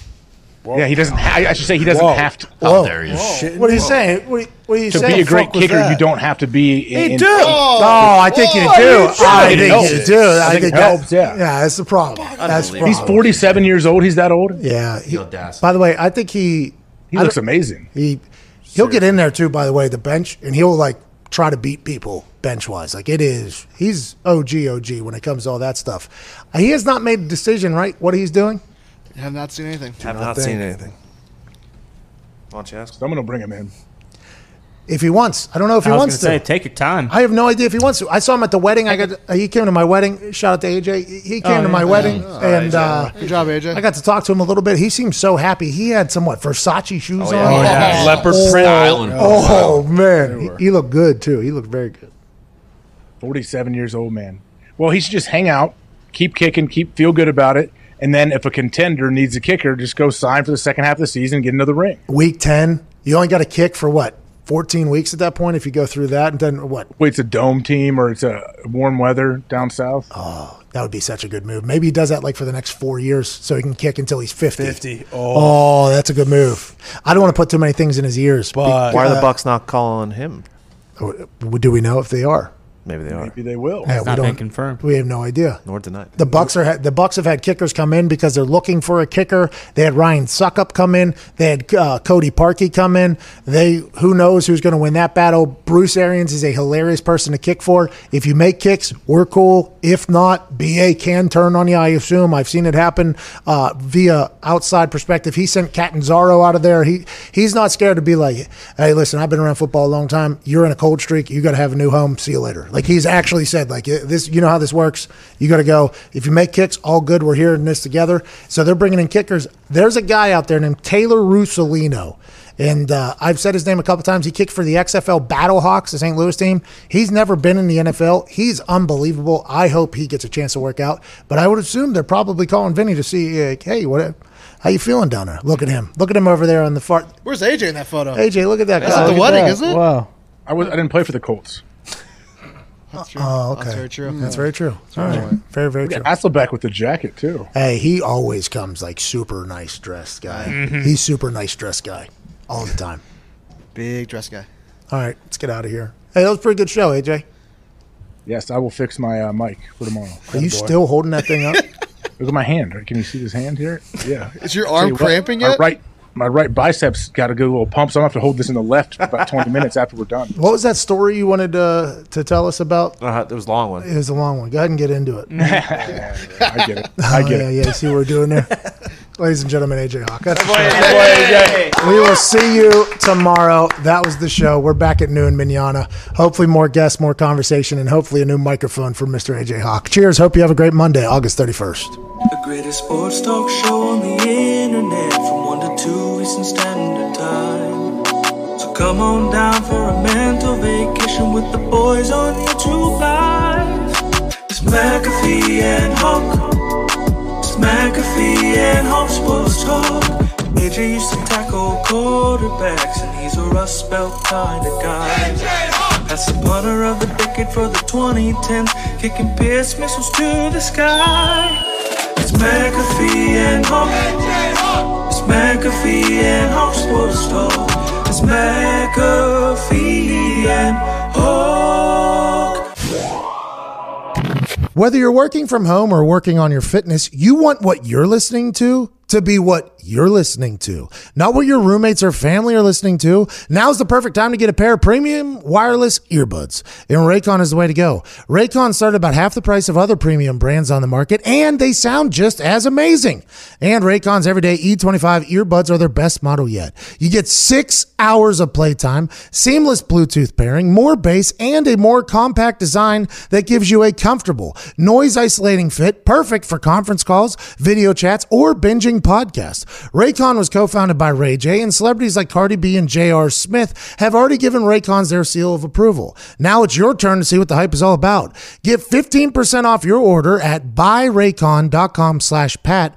That's buyraycon.com slash pat for 15% off Raycon wireless earbuds. Buyraycon.com slash pat.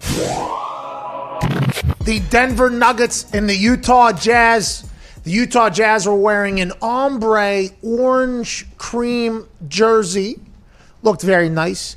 And two young studs in the NBA at the age of 23 put on a show. And I guess this has been happening the entire series. And I apologize to Denver and Utah. I have not been paying attention to said series. But I guess Jamal Murray and Spida, Donovan Mitchell, have been playing the basketball very, very, very good.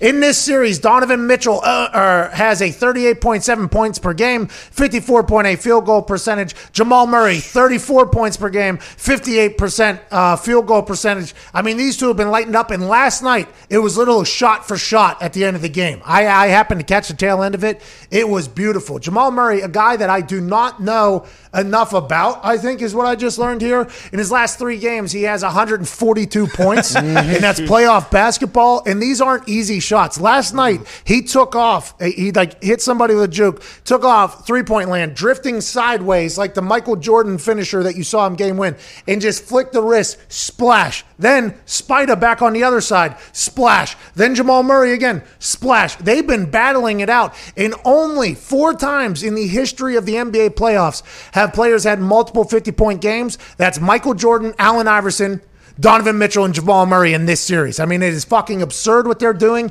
and I was so happy to catch the tail end of it last night. I know nothing about these dudes, but fucking A, it was electric basketball last night. And you mentioned the 142 points in three games. Jerry West and Michael Jordan, the only two players to have more than that in the playoffs. And uh, just the young talent. I mean, these guys Mm-hmm. are 23 years old. He's going to be good. They're going to be good in the playoffs for the next, you know, they could the next 10, 15 years. The good news is, is for Denver, you got a young guy who's a stud. Yep. For Utah, you got a young guy that's a stud. And uh, it's going to sound like a, a ricochet shot at a team that doesn't deserve it. But the Sixers have two young guys that could be studs. Instead, they stink. Ladies and gentlemen, big fan of the Philadelphia 76ers, former NFL general manager Michael Lombardi. Oh, you just you just hit me where it hurts, bro. I mean, God.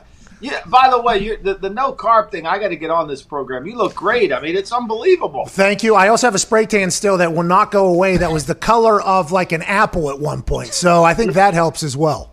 I, I mean, it's uh, and I see you doing all those steps. It's remarkable. You're doing unbelievable. It's it's really it's it's it's. I'm, I'm impressed. I'm trying. I mean, you're my motivation every day. There's no doubt. Oh, well, hey, listen, if you follow my Twitter, uh, you're so Michael Lombardi. I don't know how long you've been on the Twitter. You were an NFL general manager, an executive, a coach. I mean, you've been doing a lot of things that probably kept you away from Twitter. How long have you been doing the Twitter? You think? So I did the Twitter when I was at NFL Network from like I think 2000 and, and like nine. Oh. until, and then when I went to the Browns in 13, I left. I, I had like 250 followers, 250,000. Then I, now I've come back. It's harder to get followers than ever before. And then, of course, I, like an idiot, I retweeted something that, that a fraud did, but I, I did. yeah. I did. have Mike, to trade. Mike, I did- Come that. on, Can't happen, Mike. Can't happen. The um, but Twitter has changed completely. So Twitter is like I've been. I feel like I'm. I don't want to say an OG of Twitter, but I feel like uh, Twitter was my main social media that I focused on. We're talking hours and hours of my day. I was on Twitter. I used to answer every single human that tweeted me.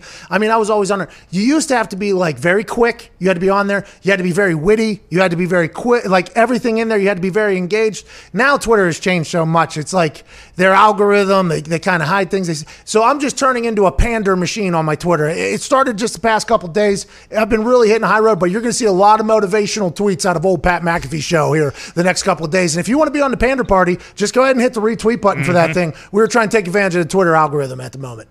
That I, you know, I don't understand those algorithm Oh. things. I just I tweet what I want. Today I was on a David Blaine Caldwell rant about the Jacksonville thing. So I, I just you know I get on rampages and I'm just going to go. I'm, I'm not going to go political, but I'm going to go on certain things in the NFL. Well, I'm too dumb to be political, but let's talk about David Blaine Caldwell. You, for the first time you came on this show, you actually said, I call him David Blaine Caldwell down in Jacksonville because that guy has been able to magically keep his job throughout so many poor decisions. Now, here we are, three years after an AFC championship game where they had to lead at the half in New England, which is insane, and the entire team has been blown up. There's guys taking $5.8 million pay cuts to get out of there. Leonard Fournette gets cut uh, today, eh, really coming into playing his best football last year after having like a uh, peace pipe meeting out in Wyoming. What the hell is going down down there? They're obviously attempting to tank. I don't think I've ever seen anything like this before.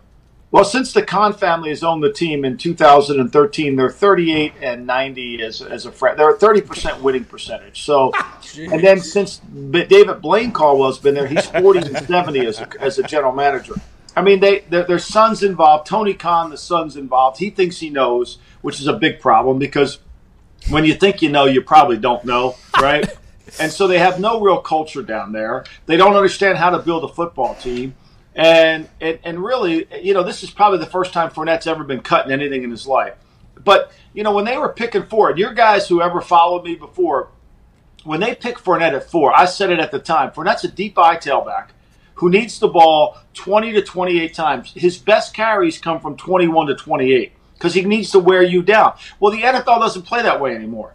Right? You nobody's getting 28 carries. We're not wearing you down. We're not going three yards. They passed the. I was screaming for him to take Deshaun Watson, but they felt that Blake Bortles, who I was also killing back then, you know, repeatedly, the Blake Meister, you know, I mean, like, there's no way he was any good. You know, like seriously, like at some point, and the lesson here, Patrick, Blake's the is boat. simply this. is you must evaluate your own team correctly. And that's where, if you were to say what's wrong with Jacksonville, they can't evaluate their own team. Okay, so you said a lot there. The um the conversation about him being 40 and 70, is that what you said or 30 and 70? What is uh, I, I think the franchise is 38 and 77, and, and then I think he, David David Blaine, I think he's 30. I think he might be 40 and 70 or something like that. But they're 30 percentage winning percentage. All right, I have a question. You're a former GM in the NFL. You got fired after making quite a good trade of Trent Richardson. It feels like you're one of these guys who gets into media who's not looking to get back into general manager role as you're just burying this guy. That's probably not a normal thing amongst the GMs. Doesn't everybody try to cover for everybody in that, that type of bullshit? I mean, I'm too old to, to worry about the political game, right? I don't really care. It's probably what's cost me my career. I didn't really play nice, you know, and so I say what I think. I said what I thought when I when I worked for somebody, and it probably cost me my career because if you play nice in the NFL, you can go way up the ladder. David Blaine's proving that. I mean, you can go way up the ladder. You know, but if, if you if you give your honest opinion, they don't want to hear that. People don't want the truth. You know, it's a little bit like Nathan R. Jessup. A lot of people can't handle the truth. He was right. You know, and so uh, you, you just Feel have to go along. And if you don't play nice, you get you get into a real situation of trouble. So. And, and I've never been one to hold my tongue. I've always felt like, look, you pay me for my opinion. I'm going to give you my opinion. All right, here's here's a question. How does he maintain his job? Okay, because they got rid of Tom Coughlin, right? 25% of the players' complaints to the NFLPA came through Tom Coughlin's Jacksonville Jaguar building here in the last, whatever, four years, however long Tom Coughlin's there. How has David Caldwell kept his job? How has Doug Marrone kept his job? And by the way, I was just reminded earlier, Doug Marrone at one point was the head coach of the Buffalo Bills, did well, and said, "You know what? I'm out of here. Actually, this stinks." He quits, doesn't get another head coaching job. Then he becomes head coach again for the Jaguars. How do they maintain their job? You think is it because they have some success, or because right now it seems like there's no optimism in the building or for the team by anybody, including their fans? Well, the owner, the owner, he he he allows the owner to do what he wants. He allows Tony Khan, the son, to be involved. I mean, anybody who understands anything about football and wants to run the Jacksonville Jaguars needs to have a conversation with Mr. Cobb. Mr. Cobb, look, we're going to change this program. We're going to build a culture. Your son's out of the building. I know he owns. I know he's part owner of the team, but he is not getting involved with the players. He's not having a Twitter fight. He's gone. He, you you got to let him do Oh, something. yeah. Okay, he's got to stay out. We're going to run this team like a professional football team.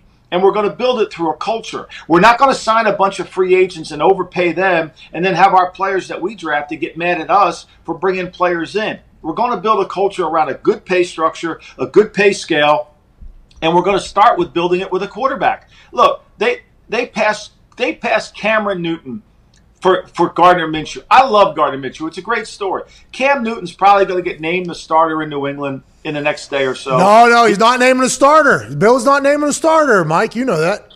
No, I think he's going to name a starter, and I think and I, I'm sure Cam Newton will be named team captain because he's captured the team, right? So, like you passed on that, and so I, I think unless you're willing, unless the owner's willing to change and allow you to build a culture, you've got no chance.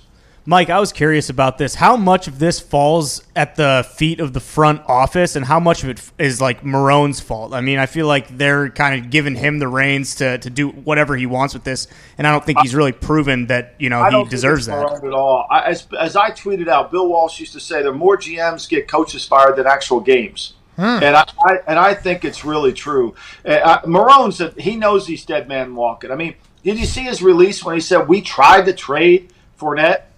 We wanted a six, or nobody wanted him. I mean, that's like a- an act of desperation. I think this, he knows he's in a tough spot. You know, the Buffalo gig, he had the option to get out. He had won, so he had some cachet, right? And he knew he thought he would get another job. And I guess he, he missed he didn't think he thought he was gonna get the job the jet job. You know, and that just didn't happen. So uh I, I think he's in a really hard place. I think all their coaches are in a hard place. They know it. They know they're going to get fired. They know they're not going to win more than four games. They know they're tanking for Trevor Lawrence no matter what. The Okay.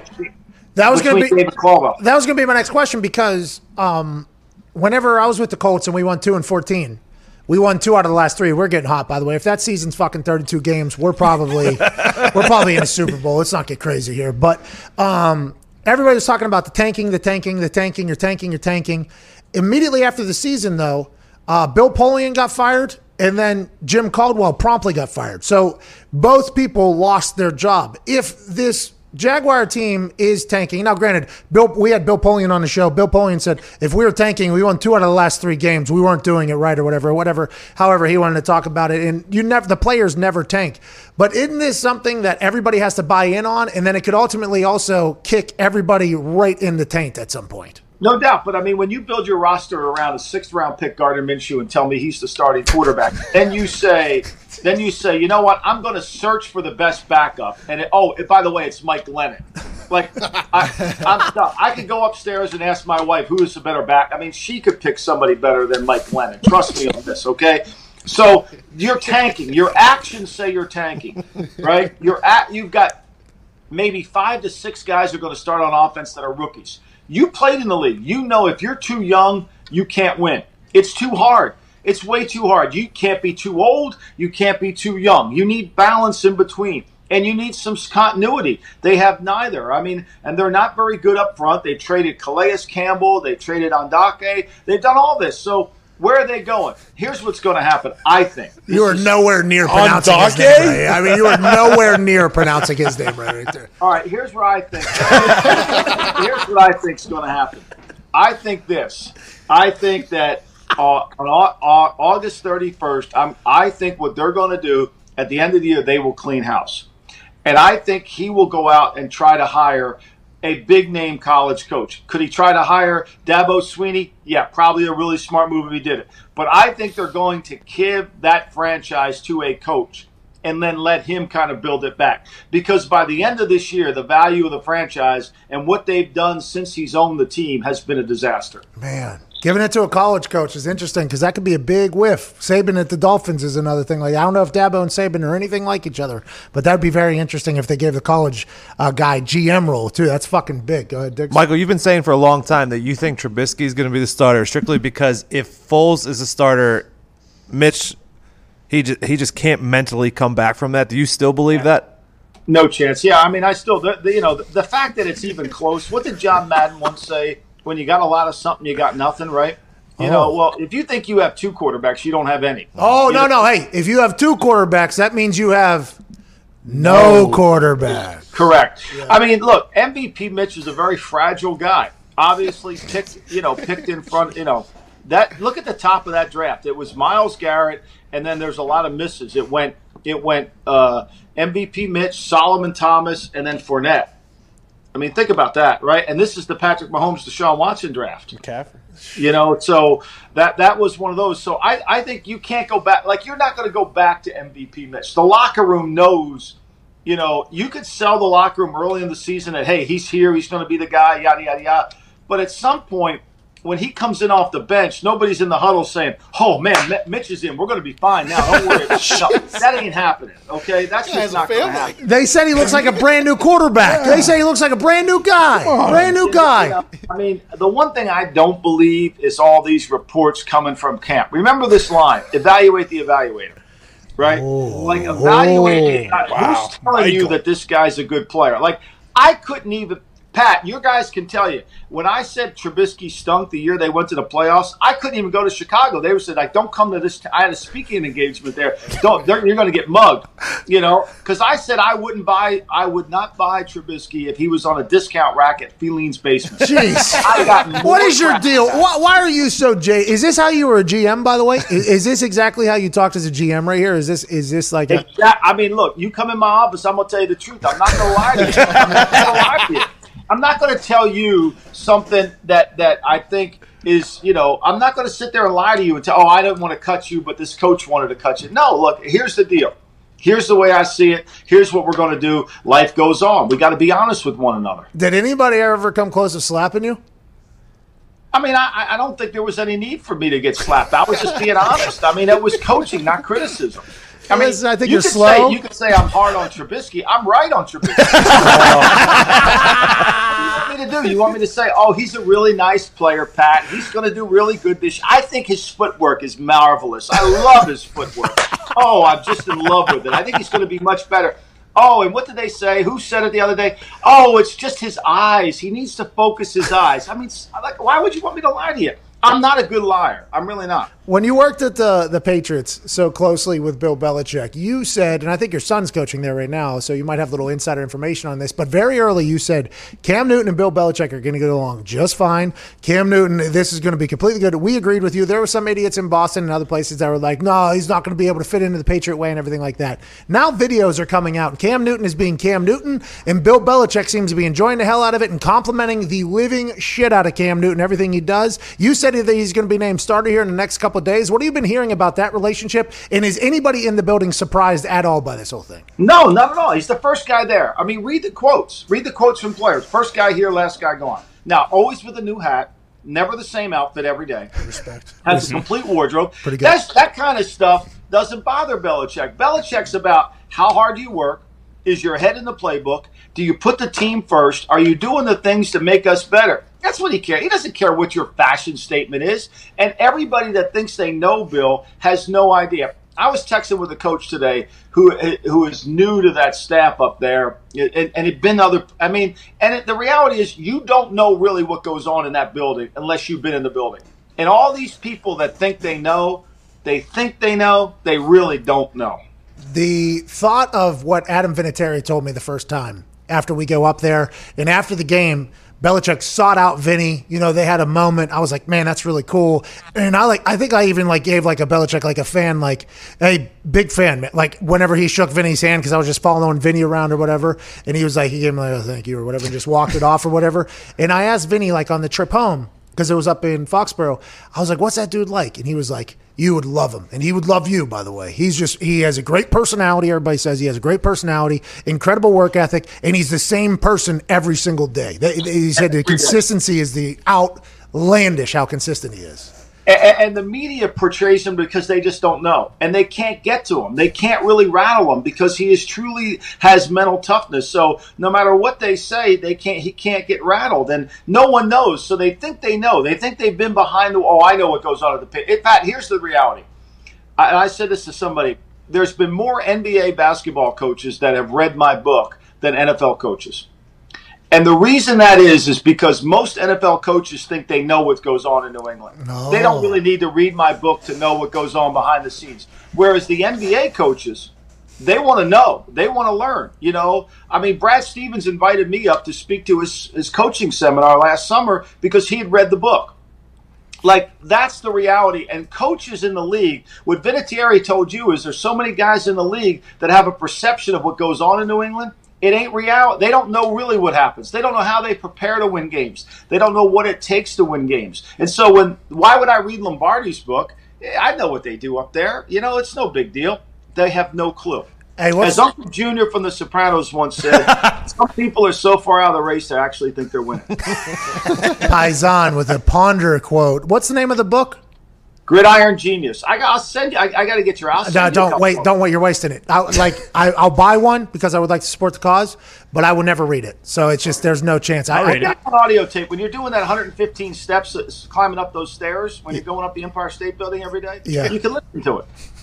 you know, I I do feel as if I've gotten a little soft. I have not cracked 200 yet. This in the last couple weeks. I think Yeah, today. I think I'm going to 200 today. I think I'm going 200 floors. Here we go. I think I'm going 200 floors today. What, what's the Empire State? How many floors are those?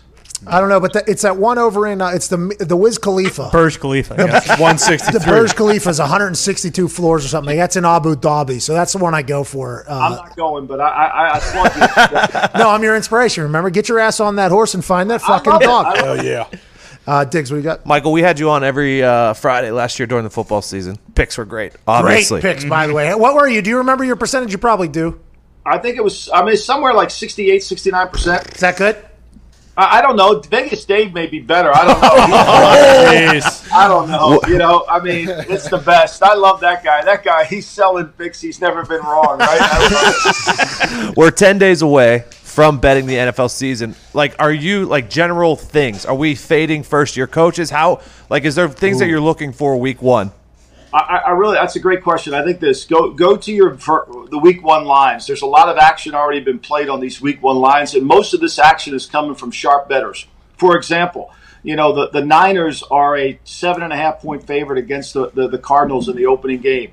Everybody, everybody are betting the Cardinals. The the 49ers have one percent. As long as that number stays above seven and a half, the Cardinals will be. Their offense is fairly intact. They've gotten better on defense. They gave the 49ers trouble last year. To me, the way I'm looking at this thing is I think this. I think conditioning is going to matter in the month of September. I think the teams that do less, meaning they don't have a lot of scheme to them, that they can execute and don't make mental mistakes, are going to be able to win.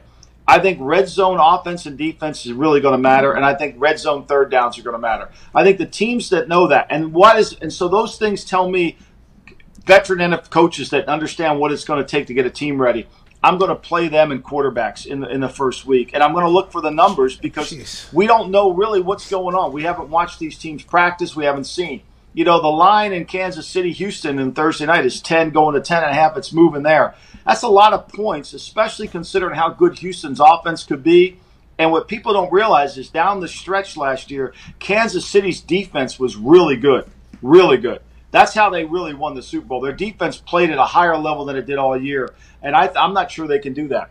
Okay, so I mean, you just said a lot. I mean, obviously, you just said a lot. It was incredibly deep and very knowledgeable. But you said to the teams that do a lot, look for them to potentially be in trouble because of conditioning earlier. I think the Kansas City Chiefs are the picture of teams that do a lot, right? I mean, isn't that the team that They- does? they- you know, the Chiefs are deceiving because they do a lot, but they're simple. Like they don't. They're, the, think about the formations they're in.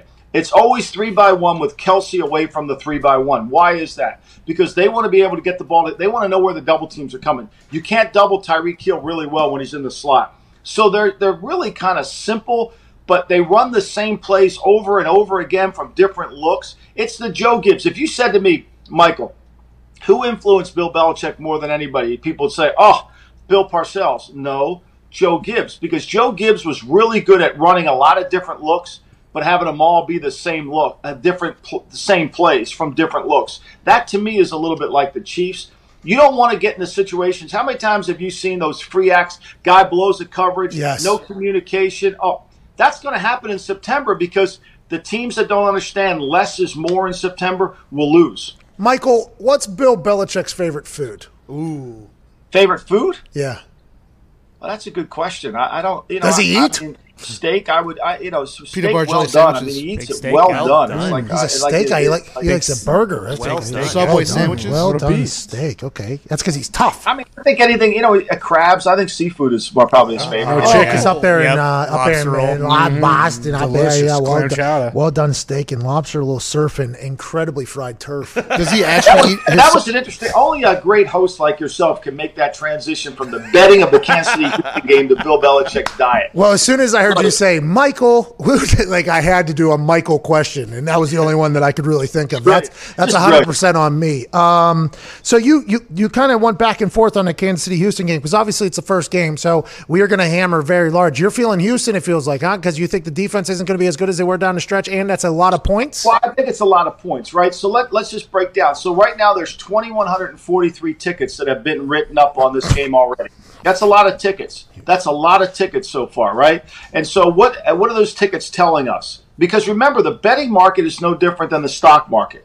We have to follow the money to understand what's going on here.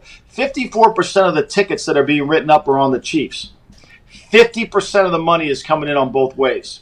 Mm-hmm. All right. So really, there's been a everybody's taken the and the line hasn't and the line has moved down to ten.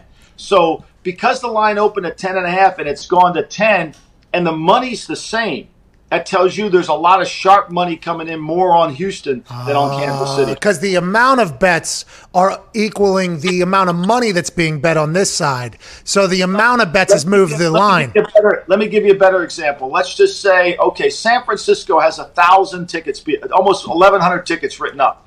Seventy-one percent of those tickets that have been written up are taking the Arizona Cardinals.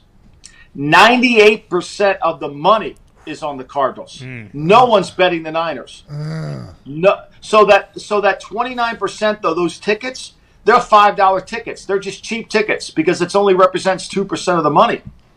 So all the substantial money's coming in on the Arizona Cardinals. So you've got to look at these numbers and see where the money's going and see you always want to be on the side of the house. Always. the side of the public. Always. And by the way, this might be the most Italian thing I've ever heard you speak about here. This is the most Italian I've ever heard you. Because I used to go, I used to work at a pizza shop.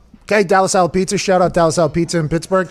And uh, one of one of his uh, family members definitely ran a book. It was very obvious, but all he would ever talk about is the number moving and what he would do with the moving, and that was like his whole thing.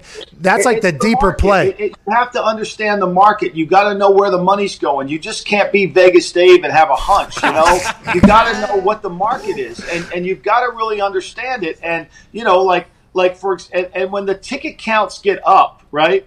And here's what happens with the books do, which tells you if you see a lot of money coming in on a team, and they don't move the number to the team where the money's coming, that tells you that's just that's that's that's that's public money. When they move the number based on where the sharps are coming, the people that do this for a living, the Billy Walters, those guys that have done made living on football, then they move that number. I can't wait to have more of these conversations because we're trying to take every single dollar from the company that's right over your head right there, FanDuel. Ladies and gentlemen, the incredibly smart and active, and today sawed down everybody. Ladies and gentlemen, Paisan Michael Lombardi. Yeah, I told you the truth. I didn't. Yeah, yeah, yeah, yeah. It's, not, Okay, all it's right. not personal. It's business. Oh yeah. Hey, hey, Foxy. That's business, baby. Hey, have a good one, Lombardi. We appreciate Thank you. Thank you. Yep. Man. I mean, he fucking saw down everybody. Yeah, he also he also called him Yannick Ondake. yeah, Ngake. Yeah, Mbappe? that he's he's notorious for getting names wrong. And he does not care, by the way. I told him, and he just powered right through it. I mean, that guy. I'm sure there's a lot of people that have played for teams or worked for teams that he was at, and they probably hate him. And I would assume that I enjoy talking to him a lot. Like mm-hmm. I enjoy talking to him a lot, a lot. All right, all right. Thank you so much. You're the best around. Nothing's ever gonna keep you. a little slap happy here. A little tired. Maybe on some vitamins. Didn't record this till late. Absolutely forgot to do so.